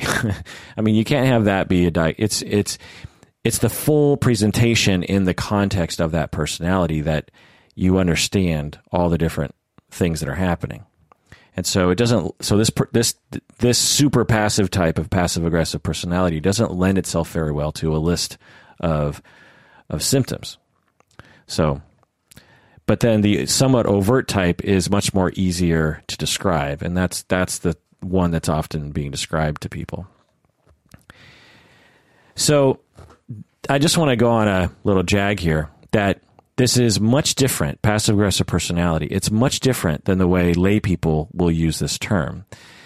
It's used to label behavior in, in you know popular culture, not a personality and people who are labeled as passive aggressive in in are probably not suffering from passive aggressive personality, which is much more severe. So you'll hear someone say, "Oh my God, that person's passive aggressive." In all likelihood, they uh, the person might be slightly passive aggressive, but they're but as you can tell from the descriptions that I provided, passive aggressive personality is is a very very big deal. you know, it's it's similar to the difference between narcissism and narcissistic personality disorder. You know, we're all somewhat narcissistic, and some people are a little bit more narcissistic than others, but very, very few of us have narcissistic personality disorder, which is an extreme situation. All right. You know, in the same way, we've all been passive aggressive, right? Particularly as children. We've all grumbled when we were told to do our chores. For example, say a friend really pisses you off. Well, you might take a little longer to reply to their next text the next time that they text you. Well, that's passive aggression. So instead of just replying normally, you're like, well, I'm going to let him kind of stew in this one for a little bit because I'm I'm angry. That's that's passive aggressive behavior. Now that is a far cry from passive aggressive personality, and particularly the disorder. Also, in in my experience, it drives me nuts. People will sometimes, if not often, use the term passive aggressive to refer to people who are actually just being aggressive. I heard someone telling a story recently. She said she was on the freeway and some guy got angry at her for something, for not letting her merge or something. And he got in behind her and tailgated her for a mile down the freeway. And she's she's saying it's so typical of Seattle. The guy was being passive aggressive. This is not passive aggressive. This is this is aggressive aggressive. This is just plain aggression. You know, driving behind you and threatening you with their car. That's that's hostile. That and it's obvious. You know, because you didn't let me merge, I am going to ride your bumper for the next mile. You know, that's it's pretty obvious. So it's important, even if you're using it in the slang way or the common way, that passive aggressive has an important element of being passive, meaning that it's hidden or covert. Think of passive aggression as hidden hostilities. When I when I talk with people about passive aggression, I'll often use the term hidden hostility instead because people it's much more obvious what you mean by hidden hostility. Because sometimes aggression, people don't really even know what that means. They're like, well, aggression, does that mean like punching you in the face? Whereas hostility, most people understand that, right? Um, so, anyway, I, and I kind of think that pe- by, you know, passive, uh, when someone says it's passive aggressive, I think they mean that someone, the person being aggressive or the person being hostile is sensi- overly sensitive. I think people associate the word passive not with hidden, but they associate the word passive with like sensitive. Like, oh, you're a passive, sensitive person. And they will use the word passive aggressive to mean sensitive aggression. Like, oh, that guy's too sensitive on the freeway. And so he was aggressive with me because he's, he's passive and sensitive. But that's not what it means. Passive doesn't mean sensitive; it means hidden. So, um, or you know, uh, well, passive. Anyway, again, I just want to emphasize that with passive aggressive personality people, you often don't even realize that they're being passive aggressive with you. So the way that people use the way that people use passive aggressive today in common language, they're like, "Oh, that guy was being passive aggressive to me." Well, by definition, if you know they're being passive aggressive, then they're not being passive aggressive. you know, if you know of their hidden aggression, then the aggression is not hidden. Uh, so, I mean, obviously not all the time, but a lot in a lot of the stories I hear from people, that they use the word passive aggressive just to mean hostile you know, for example, let's say in terms of the hidden aggression, let's say one of your employees, you have, you know, say you have 10 employees and one of them keeps showing up to work late. But, you know, he smiles at you. He's pleasant and every day he he comes late, you just say, "Hey, you know, next time be on time." And he's like, "Oh yeah, yeah, yeah, yeah. I, I'm sorry, I was late." But the next day shows up late. Now, if he has passive aggressive personality, this is just a uh, a red flag to what's really happening, which is he's doing this because he's secretly extremely hostile to your authority. He secretly hates you because you have authority over him. But he's secretly also extremely dependent on you and needy of your approval and he's too insecure to communicate all this and to communicate his ambivalence and his anger towards you. So he just shows up to work late because he knows that that will piss you off. That is passive aggression. He smiles, he apologizes, he says he'll be there, but then he just keeps showing up late. That is passive aggressive, okay? Extremely hidden and ongoing and unjustified and strange and you know a lot of projection is going on there right because this guy who keeps showing up to work late thinks of me or you, who you know, whoever whoever is the boss here, you or me, thinks of their boss as being completely unfair when they're not being unfair. They're just saying show up to work on time. Anyway, all right. So some other details about passive aggressive personality disorder. It can often look like borderline personality because both have low self esteem, both will be occasionally rageful, both might have turbulent relationships, and both lack a sense of self, meaning that they don't really know who they are. I've talked about this in other podcasts, and I won't go into full detail, but people with borderline and with passive aggressive, they because they were not allowed the proper uh, developmental space and room as a child to develop a self, they don't know who they are. They don't know what they want. They don't know how they feel. And when they look into the, their own soul, they see nothing and it terrifies them. People with borderline and with passive aggressive will complain about being empty. And so that's why borderline is often uh, a label that is applied to passive aggressive personality because people are more familiar with borderline. It's also mislabeled sometimes as sadistic or antisocial or psychopathic personality disorder because both can be negative and hostile towards people. Both psychopaths and passive aggressives can be oppositional and both can break rules. You know, both are anti authority. So it can be sometimes confused with psychopathy. The difference here is that people with passive aggressive deep down, they do have empathy for people. Psychopaths, they don't have a proper empathy component to their personality. But people with passive aggressive do. The problem is because they're walking around in a constant state of feeling like they're being treated unfairly, it this this this distorted feeling circumvents their their or overpowers their empathy. So if they're left to their own devices, then they then they'll exhibit empathy, but and it's real, it's genuine. But because similar to people with borderline, people with borderline have empathy too, but because they're in a constant state of feeling abandoned and rejected and betrayed, they will treat others pretty badly, which appears as though they don't have empathy, but in reality, they do. It's just it's just um, being overshadowed by some very difficult feeling people with passive aggressive are often mistaken for dependent personality disorder. There's a ton of overlap between dependent and passive aggressive.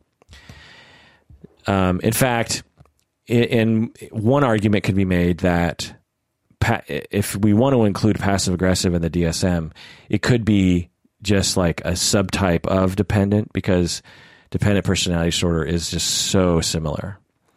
Um, or maybe absorbed into that. Maybe they could just, and it kind of is already. So if you if you wanted to be DSM congruent in today's DSM five world, and you really wanted to diagnose someone with passive aggressive, well, considering that it's not included in DSM five anymore, you could very legitimately apply the label of dependent personality disorder because the majority of the symptoms are listed there. Uh, pa- passive aggressive personality is also mistaken often for dysthymic or major depressive disorder or other depressive disorders because both uh, people who are depressed and people who are passive aggressive, they're both often in a bad mood. They're both often resentful and they both often see things in a negative way. You know, remember that coworker I had, whenever anything strange happened, she she she felt as though the world was coming to an end. You know the, that it, she was very pessimistic about the future. Whenever there was any indication that something bad might happen, she instantly jumped to a conclusion that she would instantly jump to the worst conclusion about everything. And and incident, incidentally, she was very convincing. I mean, when I was around her, I would get quite anxious. She was very her pessimism was very contagious. I'll just put it that way. Also, passive aggressives can be mistaken for oppositional defiant or conduct disorder if it's a teenager. Okay. It's also, according to research, comorbid, often comorbid with depressive disorders or anxiety disorders or chemical dependency, substance abuse, or narcissistic personality disorder or borderline personality disorder, and obviously dependent personality. All right, what are the causes? Let's get into the causes here. This is one of my favorite things to talk about. Almost all the literature, at least the literature I came across on passive aggressive behavior and passive aggressive personality, is within the psychodynamic and psychoanalytic fields, also interpersonal and relational fields as well. As with all personality disorders, the cause of of passive aggressive is partly genetic and partly environmental. But in my experience, anecdotally anyway, there's always an environmental element. People with passive aggression, always in my experience, have been significantly mistreated as a child in some way by their parents. Now, they might not recognize it as first as mistreatment. You know, in the example that I gave about the husband, if you this fictional person, if you would have asked him about his childhood, he would have said, "Oh no, it's great."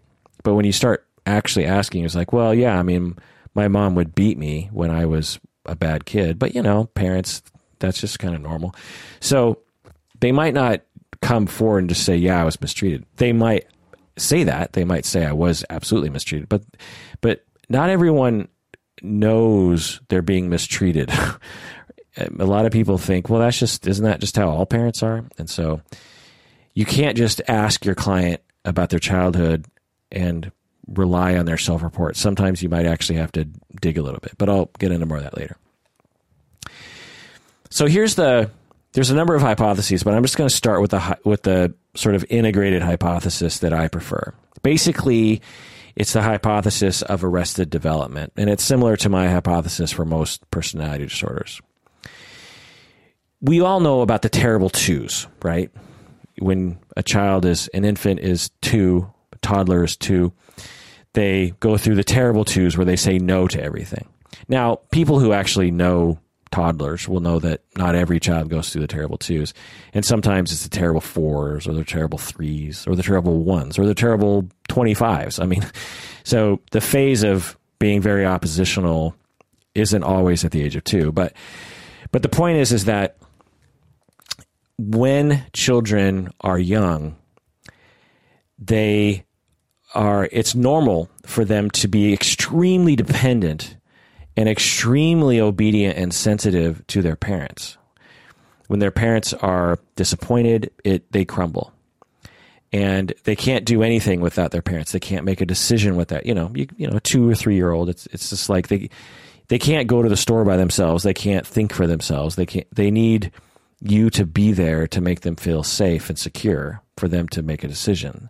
And they might even often just say, I don't know what to do. And then you have to make the decision for them. That's normal for a child, right? Um, but at the same time, a young child is starting to, de- to develop their own self esteem and their own sense of self. And so every child will go through some phase in which they start opposing, often for no reason. They'll just, you know, the classic example is you have a toddler and their favorite food is pizza, and you you, you say to them, uh, "So you know, would you like a, a piece of pizza?" And they'll say, "No, I don't want pizza." And then you're like, "Well, that's strange. I thought you loved pizza." Well, what would you like? I don't know. You know what what what's what do you have? well, let's see, we have peaches. No, I don't want peaches. And so it's this phase of personality development where a child learns how to wield power of opposition. Because when when we're born and we're we're developing maturity, we don't have a, a, a very nuanced understanding of that. But but all of us need to learn how to consider our own needs, to even know what we want and know what we need, to assess our own needs. We also need to have empathy and read other people and care about their needs and about how we're coming across to them. And when there is a conflict, we need to, as individuals, figure out how to navigate those situations. Again, particularly when there's a conflict You know, someone is telling you that they uh, need you to watch the kids on a Friday night. You know, your wife is saying, "I need to, I'm, a, I want to go out with my friends, and I need you to stay home with the kids." Well, you know, it's not a huge conflict in all likelihood, but but it's a slight conflict. It's like, oh, okay, you're going to go out and have fun, and now I'm going to have to do not only work on Friday with the kids, but I have to do I have to do the work of two parents because I'm going to be the only one home. So in that situation, you have to think to yourself, okay, well, what's fair here? You know, how how do I how do I assess is is my spouse being selfish right now? Am I being selfish? What's what's what's the landscape here? And it and it's very it's very ambiguous and but but for most mature people they're able to figure that that out. Well, children don't know that yet, right? And they develop it. But if you have some sort of massive incursion on your attachments and your psyche when you're at that age as you're developing assertiveness and empathy and evaluation of your own needs, then it's going to complicate your relationship between dependency, assertiveness, and empathy. So, during this this important phase of development, you have a child that is being mistreated somehow during this phase, and the child never develops a healthy sense of fairness and empathy for other people. Now, the types of mistreatment can really vary widely. For example, parents could give contradictory messages, like the dad could say one thing, the mom could say another thing. One parent could be very inconsistent, and it'd have to be very inconsistent because every parent is inconsistent but some parents are extremely inconsistent. So that that's it's one version of mistreatment. Also, obviously, just abuse, physical, physical abuse, emotional abuse, sexual abuse. Neglect is another mistreatment. You can require a child to grow up too quickly by giving them, uh, you know, making young children do a bunch of chores while withholding love to motivate them to do so. That's mistreatment. Uh, one of the parents could be extremely angry all the time or blame children for things that is not fair. Or it might not be mistreatment from the parents at all. The parents could just be in a constant conflict between the two of them, and the child witnesses this. This can be, uh, this can lead to passive aggression. Kernberg, whom I sometimes talk about, he conceptualized passive aggressive behavior as an attempt to confirm that the world is inherently unfair and, persecu- and persecutory, which was a lesson earned early in life. Also, another cause of mistreatment, or another example of mistreatment that can result in passive aggressive behavior, is a, is a family system that scapegoats a parent, like in that example I gave with the husband. The uh, mother was being scapegoated by the family, which made him feel as though his his mother was basically a joke. And all the while, the mother was the primary parent, if not kind of essentially the only parent, because the dad was so distant. So this, you know, this guy, this kid, this boy, he's looking at his mom. My mom's a joke. She's stupid. Everyone knows she's stupid. She's ridiculous. She's, you know, silly. And she's doling out all these punishments to me that are extremely harmful to me. So, how did I get in this situation? The world is a very unfair place. I'm being treated unfairly by this woman who doesn't even know what they're doing. This is this is a, an outrage. Okay, so this happens long enough period of time, you'll you'll potentially develop passive aggressive personality essentially, there's a problem here with individuation. You know, that's another term that people use for what I'm calling assertiveness, empathy, knowing of your own issues. Passive aggressive people are extremely ambivalent about their dependency needs and their individuation process. They they hate being dependent on other people, but at the same time they really want to depend on other people. They really want to be underneath other people's wing. But they also hate the fact that they need to be underneath other people's wing.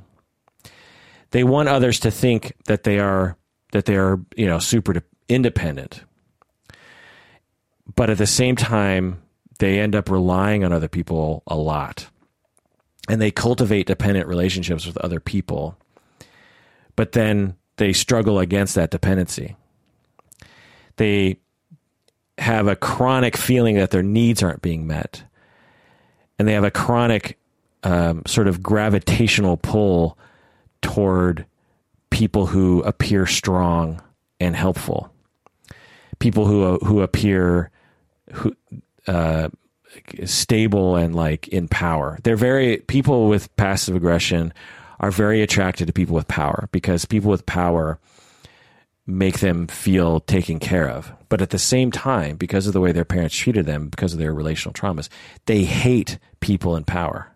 They despise people in power and they will become somewhat delusional about the mistreatment that this person in power is bestowing upon them. Okay.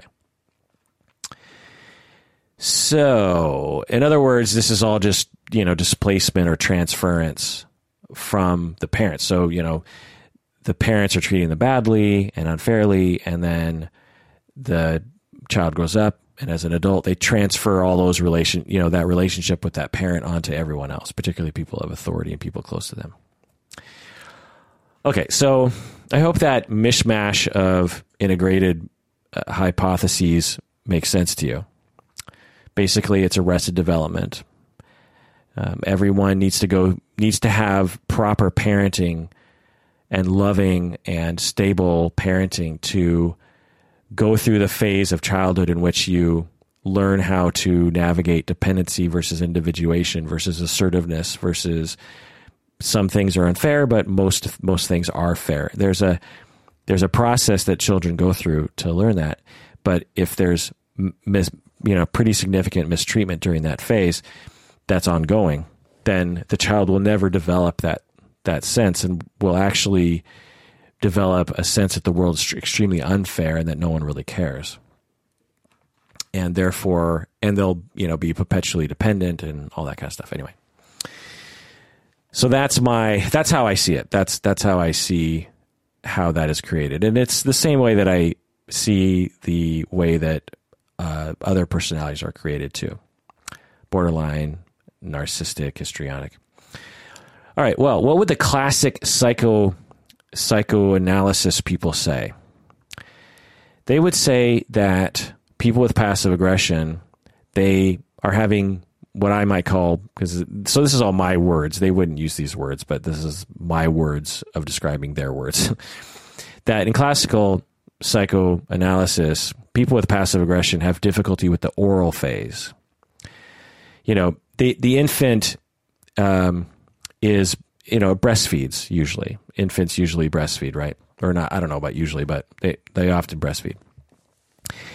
And, uh, and now, I don't adhere to this model of thinking, but just to help you understand classical psychoanalysis. So you have an infant, they're breastfeeding, the child's teeth begin to emerge. The child sometimes bites the nipple as their teeth are coming out. The mother naturally feels pain and pulls the child away when the child bites on the nipple. And under healthy situations, the mother and child learn how to accommodate each other in this way. The mother patiently teaches the child to suckle without biting the nipple, and the child is occasionally frustrated by this process, but ultimately the child feels loved and accepted. And this process satisfies the oral phase. But some mothers do not manage the situation well. They take it too seriously, the, the biting of the nipple. They take it too seriously, or they're overly stressed by their marriage, which causes them to be too sensitive about the nipple biting, or they don't have patience for their child on in terms of like working with them on how to help them learn how to suckle without using their teeth. Um, or the mother doesn't have any support, and so she, you know, just just feels alone and just doesn't have the energy to navigate that with her child. And this ends up making the child feel very abandoned because every time the child bites, the mother pulls the baby away and then maybe puts the baby down. and then the child's like, "What did I do wrong?" I, you know, because the child doesn't know. The child doesn't know that the child doesn't even know you're another person, let alone that you have pain that he can't feel. You know, so so the child ends up feel, feeling abandoned, and so during a very important phase of attachment, the child learns that they cannot depend on other people. And they also learn that their efforts to gain love and attachment result in causing other people pain, which is the passive aggression part. It's like, you know, attachment is suffused with me causing other people pain. They also learn that attachment is, is associated with sadism, giving others pain. And they internalize an unhealthy superego, and all this is carried on into adulthood. So that so that's what it means by like oral phase complex or something. Okay, so that's psychoanalysis. Let's talk about behaviorism. Behaviorism uh, has a good conceptualization of passive aggressive behavior. It's pretty simple. Basically, children who who or adults who have passive aggressive behavior, the idea is is that as children they weren't able to learn how to be assertive, meaning that they there was a, a screwed up reward and punishment system for their early skills on assertiveness. So when they were when they were being healthily assertive, they were punished and given a bad consequence. And when they were passive aggressive, they were actually at times given reinforcement for that. So that's the behavioral explanation, which of course makes sense.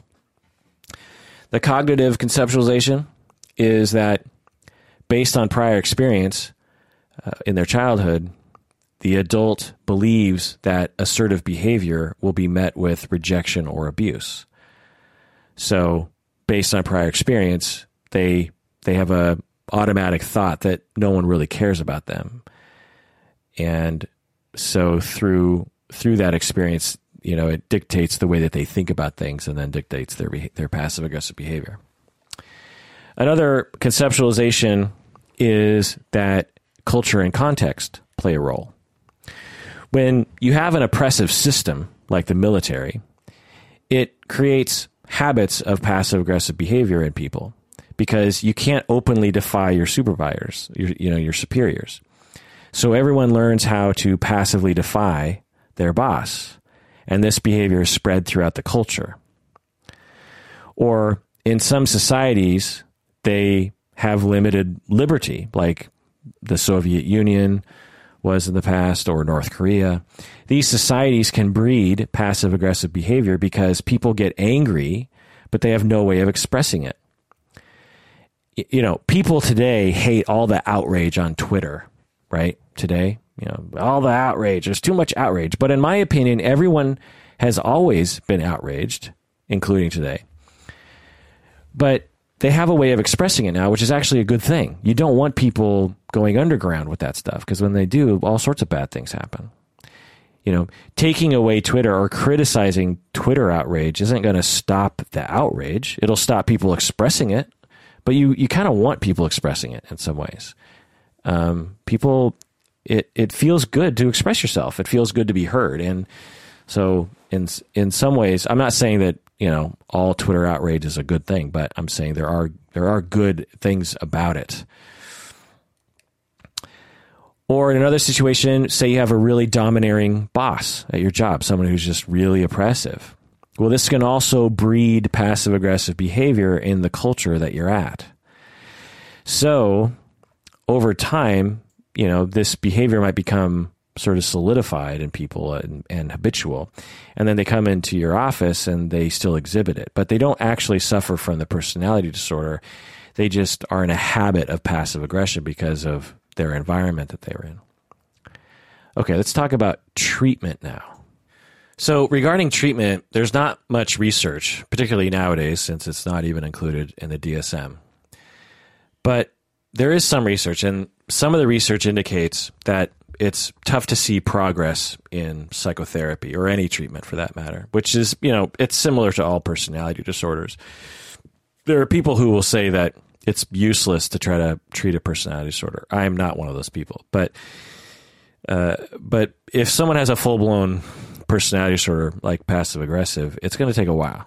and it might and therapy might not work. So that's just something to keep in mind. How about medication? Well, it's not likely that any medication, and researchers found this, it's not likely that any, that any medication is going to help. Sometimes SSRIs are prescribed, but they're prescribed not to reduce passive aggressive personality because there's no medication for a personality. But the SSRIs can help reduce the depression and the negativity and the suicidality. So, you know, meds are not useful for personality disorders because their problem is not that simple. Their problem is throughout their personality, right? It's their problem isn't contained with one within one type of neurotransmitter, if that makes any sense. Okay. So let me give you another presentation in therapy just to help people maybe assess this. They'll they won't come in to therapy. They won't say I have passive aggressive personality. They're not going to say that, right? Because clinicians barely understand this thing, let alone the public. They'll come into therapy for other reasons, like anxiety or or depression or a relationship issue or even suicidality. Similar to dependent people, they might actually respond well to therapy at first.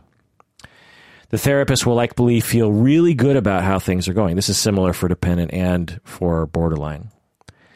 When whenever this is this is always kind of a bummer, but as a therapist, if the if if, if at the end of the first session you walk away with a glow of feeling that you are the best therapist on the planet, that probably that that's a big red flag that your client is either borderline passive aggressive or dependent.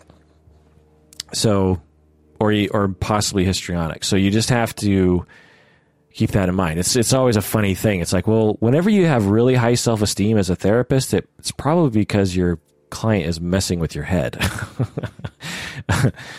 but anyway, so a common presentation is the therapist walks away from the first few sessions being like, "Man, I am really good." Passive aggressive personality disorder clients will provoke through countertransference the therapist's need to provide advice.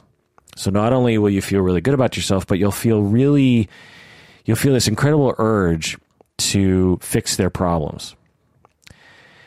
The client will outwardly praise the therapist for providing excellent advice, saying, Oh, that's very good advice. Thank you. But deep down, the client is slowly building up resentment and anger towards you but they're not expressing it. They feel as though the therapist is not really listening, but they don't express that. They feel as though the therapist has very simple answers to their complex problems, but they don't express that. And then over time, the therapist will begin to realize that the client isn't really following any of the, of the advice. And the therapist will feel very frustrated and possibly even worthless as a therapist. The countertransference will likely involve the therapist feeling as though they are being treated unfairly. So the therapist will start to feel like, hey, this is unfair to me. They might not think of it as un, they might not think the word unfair, but that'll be kind of the essence of how they're feeling. But this is all a projective identification inducement from the client, right? Because the client feels perpetually treated unfairly, and so they will involve the therapist in that feeling as well. And if the therapist is unaware of this entire process, the therapist will either create a relationship rupture with the client or the therapist will recommend the client seek help somewhere else and terminate. And after termination, the therapist will say to a colleague, I am so glad I got rid of that client because they never took responsibility for their life. They were always playing the victim card. You'll hear that from people and from therapists.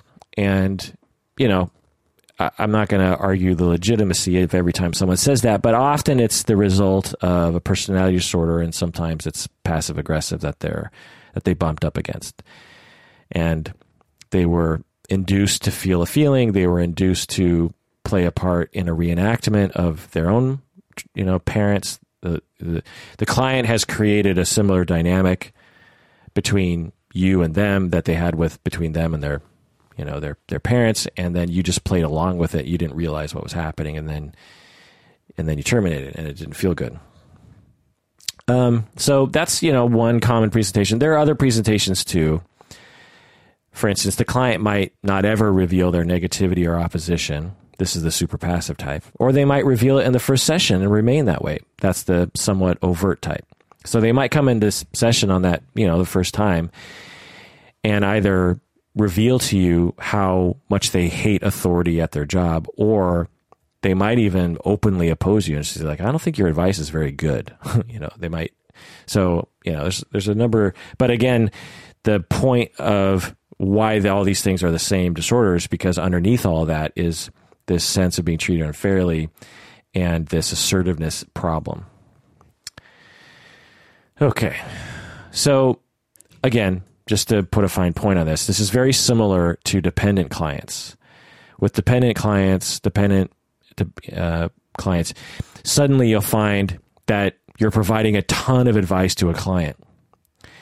This is the client's way of getting you to comply with their projective identification and their reenactment of their childhood, in which a person of, of authority is commanding them to do things and not really listening to them.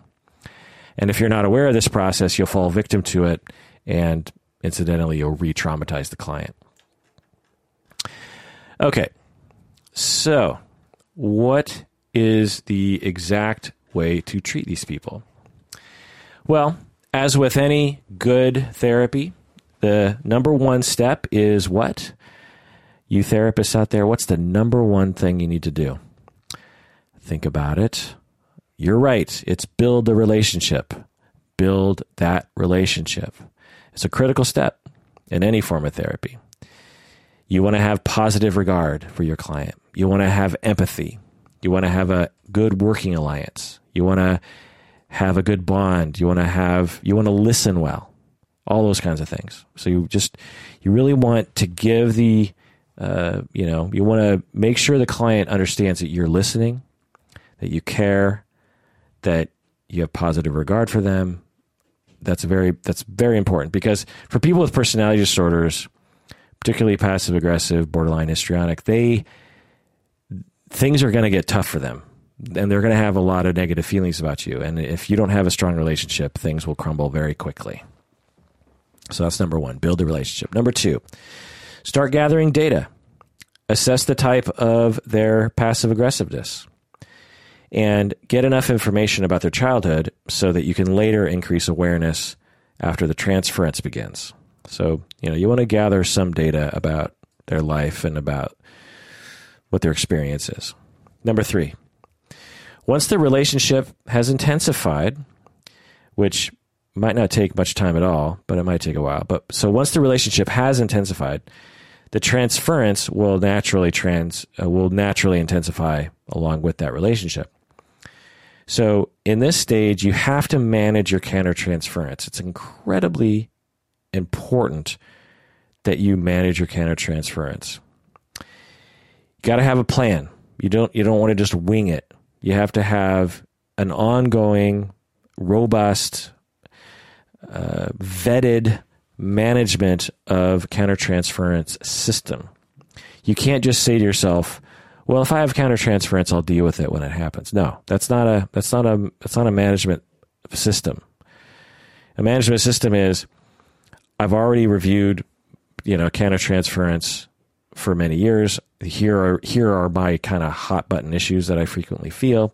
Here's what it feels like in my body. Here's what I know happens for me. Here's what I know it compels me to do. Here's how I soothe myself. These are the sort of cognitions I run through my mind to help stave off the countertransference.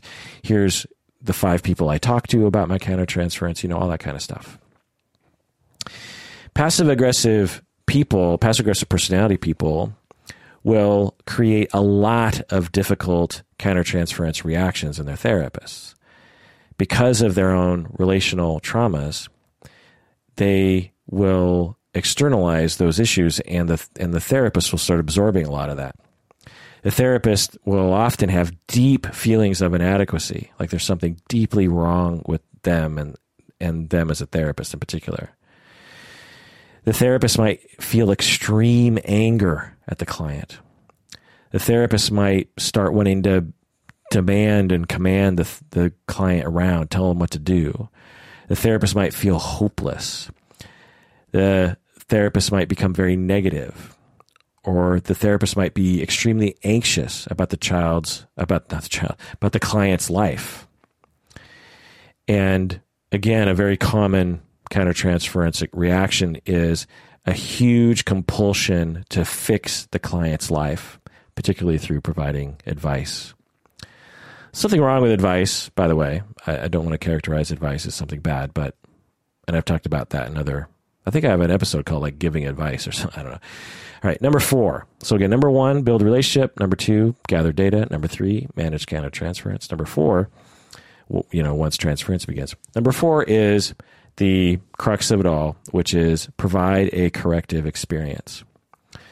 But only if the relationship is good enough, because you got to make you got to work on that relationship, which is also a corrective experience, by the way. But just make sure the relationship is strong, and also make sure your counter transference management is strong because you don't want to go into the realm of corrective experience uh, without knowing what's happening.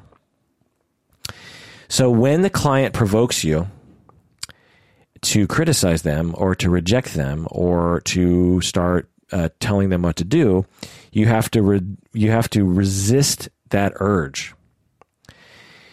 Even internally, you don't you want to resist the urge internally obviously you want to resist the urge externally, but you want to resist the urge internally because the client might actually sense it in your tone of voice and your demeanor. Now, if you can't get rid of it, then whatever, but you really want to try. I mean, I talk about this on the podcast sometimes. The reason why it's so easy for me to treat people with personality disorders is because, I mean, it's not easy, but it's made easier for me because I genuinely have compassion for them. I don't have to drum up compassion for people with personality disorders. I feel compassion for these people in my bones. And that doesn't make it like a walk in the park, but it certainly makes it easier because when things are happening, I'm I, I am like, oh, you know, I know where. They, so when they're hostile with me, I know where that's coming from. The example I sometimes give is imagine you're helping your 10 year old son learn how to ride a bike and he crashes his bike and it's bad. He goes down, he's bleeding on his knee. You run up to him and you say, Are you okay? And he says, No, I'm not okay. And he yells at you. Well, you're not going to get sensitive about him yelling at you in that moment, right? You're not going to be like, "How dare you scream at me?" You're going to be like, "Well, he's he's hurting and yeah, he was just hostile with me, but he's, you know, he's in a bad place right now." And so that's why he was hostile with me. Well, that's the same with people with personality disorders. Be, when they're hostile with us, it's not because they, except for psychopaths and, and sadists, but so aside from them, for histrionics, for for borderlines, for passive aggressives to be to be hostile towards us, it's because they're in that state, in that time, they're suffering greatly, and and we're just picking up on the collateral damage of that. So, so in this way, you really want if to provide to provide a real corrective experience, you want in your bones, in your heart, you want to have genuine compassion. You don't want to just act like you're compassionate, because I think that clients will pick up on that, particularly people with personality disorders, because like histrionic, borderline, passive aggressive, because and psychopathic and narcissistic for that matter, because they're they're very attuned to how you're feeling. They're very they're very sensitive to other people, and so dependent people as well. They're very sensitive to what's going on with you, and so if you have any inkling of some underlying hostility, they'll they'll they might pick up on it. You also want to seek consultation during this phase to make sure you're not becoming fused with the patient, because as you provide a corrective experience, it requires quite a lot of uh, differentiation. Let's let's say when the client rejects your therapy, when the client hurts your feelings, you need to res- you need to resist the urge to terminate with them. You want to stay close to them. You want to reflect their feelings and validate their feelings. So this is the crux of the therapy. So as they are trying to reenact the same situation that happened between them and their parents, as they're trying to recreate that with you, you are providing compassion, attention, attunement, love, patience. And through those experiences, which is what they should have got from their parents originally, their their relational trauma will begin to heal. Okay. So again, one, relationship, two, data, three, countertransference, four, corrective experience, and five is to work systemically. If possible, try to engineer these corrective experiences not just with you, but with other people in the patient's life, like their spouse or even their parents. If you can bring those people into the office and coach them on how to improve their relationships and how not to reject each other, this will result in a very healing situation for the client and for everyone uh, involved. In fact, if you are if you are not seeking this option to work systemically, you, in my opinion, are completely ignoring the reality of the patient's life. The patient lives in the real world with real people. So if you want to affect the greatest change, then you need to at least try to affect change in their relationships with other people. And it's much it's much easier to affect change in their relationships with other people if you actually bring them into the office, right? This is why I became a marriage and family therapist because marriage and family therapists are oriented toward toward relationships, not just towards individuals. I know it can sound scary to meet with couples and families, but that's frankly what you signed up for when you decided to become a therapist and you decided to help people. and you know, with with consultation and training, it it's it's not so bad. In fact, I love it. Uh, I I could honestly, if all my clients were couples and families, that would be great for me. Um, I love my individual clients too, but the sessions with with couples and families are so dynamic and so so much is happening. It just it's very gratifying. Anyway, number six, increase awareness. You want to help them understand how they are transferring their issues from their parents onto other people, onto you. You want to talk about that one first, maybe, and then how they're doing it to other people. Awareness is a powerful thing, and helping your client be aware of their personality disorder will help. Seven, emotional regulation. It's always helpful being aware of your emotions, being aware of your thoughts, how to cope. And number eight, for the passive aggressive, you want to help them with how to be assertive. You want to help them uh, navigate. I, I, I have this model of assertiveness that I developed upon observing a lot of dependent passive aggressive people in my time as a therapist that you have three different phases of the development of assertiveness. In the first phase, in the most immature phase, you are pretty much just obedient, even though on the inside you don't want to obey. And so you're very unassertive and you just you're just a wet blanket. You do whatever people tell you to do. But deep down you're actually you don't like that. That's that's the passive aggressive personality. The second phase is learning what you want and being able to oppose. So this is the terrible twos. This is the phase people go through when there's like, no, I don't want to do that. So in that time, as you're as you're in phase two, you're developing a confidence regarding being being able to say no to people and and asserting your own your own wants. And when you're a child, an infant, and you're you're asserting yourself, sometimes you're not even making any sense. Like, no, I don't want to eat pizza. you know, so kids will do that, and and people with kids know what I'm talking about. You know, their their kids will just be like, I don't want to, and and they just go through this really oppositional time. Now, sometimes it's just a week, sometimes it's a few years, but you know, there's that phase. And then the third phase is what I call the assertive phase, which is a phase in which a healthy, mature assertiveness is developed, in which you consider yourself and you consider the other person. And you're flexible and you're willing to have a conversation around negotiating things. So that's being assertive.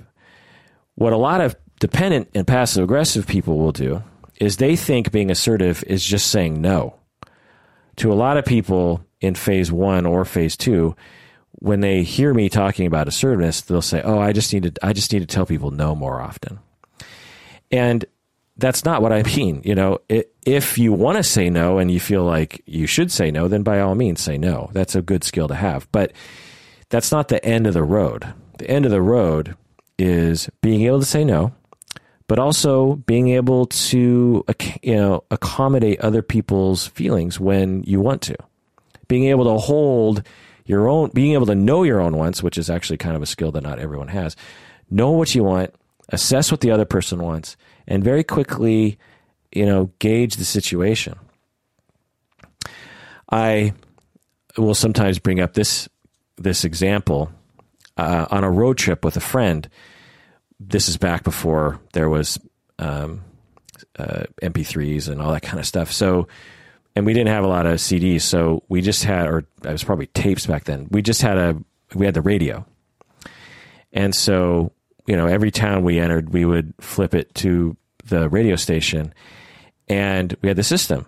It was a, it was a three tiered system. And the system went like this. If both of us loved the song that was on the radio, then then we listen to it. If one of us loved the song and the other person was just kind of like meh, just kind of like, yeah, I don't know, just, then we listen to it. But if one person loved the song and the other person hated the song, then we changed it. The reason here is is so this is this is an example of of assertiveness is each person has to know how much they hate this song or how much they like the song, how much they hate it. And they also have to know how the other, they also have to assess how the other person feels about the song. And the situation here is is like that we figured out between the two of us was if I might this might be my favorite song in the world, but if every note of this song is driving you crazy, I can listen to this song another time. and I don't want you to be tortured by this song that I like. We can surely find another song that doesn't, you know, it's not horrible for you. That's that's assertiveness. You're asserting your own wants while having empathy for another person. That's a, that's the assertive process. Assertiveness is not simply saying no. That's a, that's very important, and very important to passive aggressive uh, treatment is helping helping so that's that's the eighth phase or the eighth element or component of therapy for passive aggressives is to help them help them with assertiveness which can take a lot of time. Because as i was saying for some people they don't even know what they want. They just know they don't want what other people want for them. They, they just know they're being treated unfairly and they just they don't want you know someone else is telling them look you should buy a red shirt. They just they they don't know what kind of shirt they want but they know they don't want a red shirt because they because someone just told them they wanted a red shirt. They wanted them to get a red shirt so for some people with passive aggressive personality it might take a long time just to get them to slow down and really look inside themselves and figure out what they want which is which is easier said than done for some people particularly because if they have that borderline element of an empty self. When they look at the self, they don't see anything. And so it could take years just for them to develop a shred of a selfhood enough to be able to even have preferences. I hope you know I hope you know what I mean. Okay. So again, the eight components are build a relationship, gather data, manage countertransference, corrective experiences, work systemically, increase awareness, increase emotional regulation, and increase assertiveness. Okay. So let's conclude with the final thing I was going to talk about, which is Is Seattle the most passive aggressive city in the world? At some point, I should do a whole episode about this topic because it's a frequent thing that people ask me about. In a nutshell, and I've talked about this before, in a nutshell, there's not much research on this. That's it's not a hot topic in psychology. It's like the differences of personality between different cities. It's just not. No one cares because it's not really important to our profession. I guess it's more like just interesting. Um, but anyway, but there has been some research regarding personality and region, and in a nutshell, people in Seattle seem to have a very similar mix of personalities as any other city in the United States. There's some regional differences, like when they the like the whole West Coast has one kind of slight difference, but for the most part, when they actually measure personalities, there's not that much difference between different regions of the United States. Meaning that people in Seattle are not more likely to exhibit passive aggressive behavior or suffer from passive aggressive personality disorder. You know, I, have heard people say that Seattle is the nicest city in, in the world. And I've also heard other people say that Seattle is the coldest city, you know, the the the meanest, the most terrible city on the world in the world. I think it just depends on the circumstances of your life when you come here and your perspective and your social skills and the social skills of the people around you. People like for example, they'll talk crap about people in LA. They'll say, ah, "Oh, LA people are they're terrible. They, you know, the all they're thinking about is themselves. They're not whatever. I don't know. They say they say bad things about LA, but I find people in LA to be really nice, just like people in Seattle are. In fact, if you just dropped me in some neighborhood in LA, aside from the weather, I, I don't know if I would be able to tell that I was in a different place because Seattle it feels similar to LA. But there's these myths that go around around who people are, and obviously there's myths about people in Seattle. So, are people in Seattle passive aggressive? The answer is yes, of course they are, just like any other city in the world. it's like asking, are people in Seattle more angry than other cities, or are people in Seattle more sad or more happy? You know, of course they are. Every every every or not more happy, but everyone's you know, there's happy people in Seattle, and you got sad people, and you have passive aggressive people, and you have non passive aggressive people. And honestly, even if we really did focus our research attention on this issue, it's really hard to research this this these sorts of questions because they don't lend themselves very well to quantitative measurement.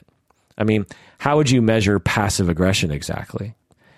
Most researchers, because they don't have the money, would just simply ask people to self-report regarding their observations of people around them. So you you would send out a survey to everyone in Seattle and you would say, um, when was the you know in the last month has someone uh, has someone said something like this to you? You know, uh, everyone else says you're stupid, but I think you're smart. you know, they, there would be a list of possible passive aggressive behavior, and you would just ask people to self report. Well, that's that's not hard science. You're asking people to remember. You're asking people to uh, interpret even the question, and you know that's that's a very rough way of assessing something. And it, are people in one city more likely to remember those things than another city? It's hard to know. Uh, if if the researchers actually had more money, they might actually observe people and code their behaviors. They'd bring people into the lab. They'd have them have a conversation. You might they might even engineer some sort of conflict, and then they might code their reaction and see if any passive aggression happens. But even that is squishy science since the observers are interpreting and coding that behavior. So who knows? We might not ever know the answer to these questions as to whether or not Seattle is the most passive aggressive city on the planet. I'll tell you that, in my opinion, passive aggression is just something that happens everywhere. I, I have a, an hypothesis that in areas of the world that had less liberty, you'll probably see more passive aggression. I don't know that. I don't even have any anecdotal evidence of that. You know, places like Russia or Ukraine that were for many years, decades under an oppressive Soviet system, or people in North Korea currently. I would, or people who grow up in, in towns where there's a threat from a drug lord in Mexico or something. I don't know. I imagine that those regions have a higher rate of passive aggression because overt hostility can get you killed or sent to the gulag or something. And so, again, just a hypothesis. Um, uh, the other hypothesis I would say is that certain regions of the world where they have had more ongoing transgenerational stress are more likely to have people with passive aggressive personality. In, for instance, in Poland, that region of the world for the past several hundreds of years has been routinely um, destroyed and raped and pillaged and overrun and uh, you know, in the past 10, 20 years, Poland has been a pretty, uh, you know, fairly peaceful place. But in the early part of the 20th century, World War One, World War Two times, it was routinely, you know, it was run over by the Nazis, and then the Russians ran it over, and I mean, and Polish people were just treated really horribly.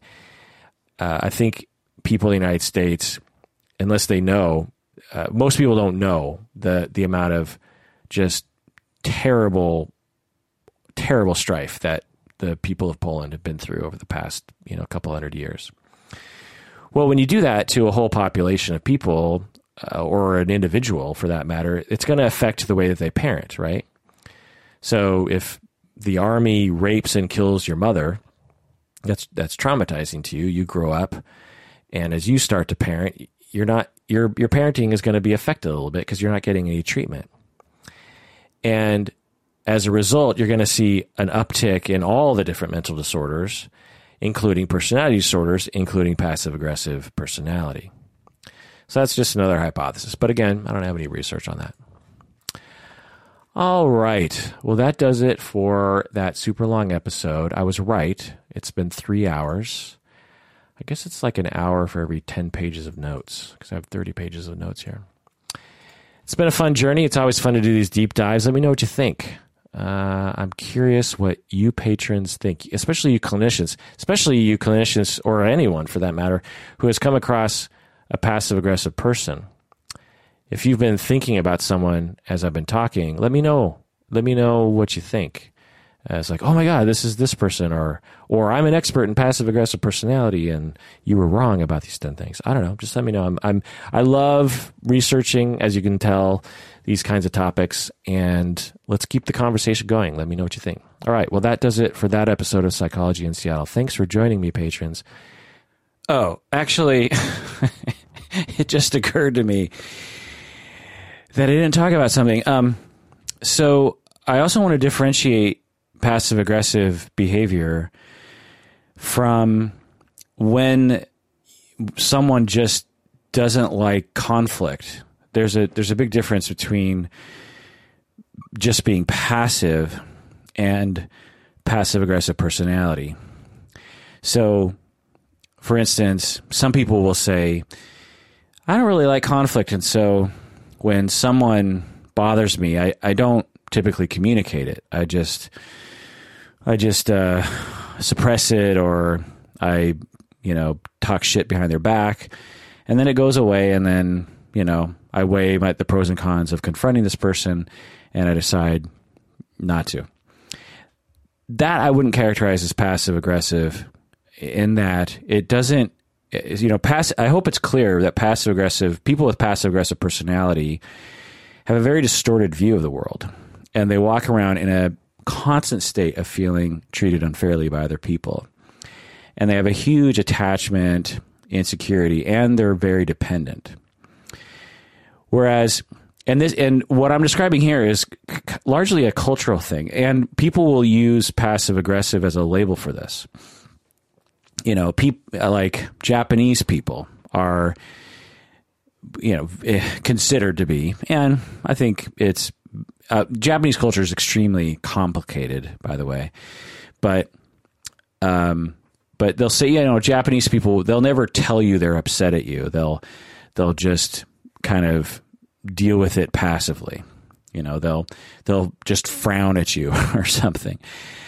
Um, and experts on Japanese culture will will tell you this. They'll which I'm not, even though I am Japanese. I'm Japanese American. I'm an expert in Japanese American culture, but I really have very little knowledge of Japanese culture. But being Japanese American, I've talked to a lot of experts on Japanese culture, and what they'll tell me is that in Japan, when you do something that's socially unacceptable, that society will shame you essentially by ignoring you. So this is, you could say, passive it's but it's not passive aggressive in the sense that everyone in that society feels in a constant state of being treated unfairly.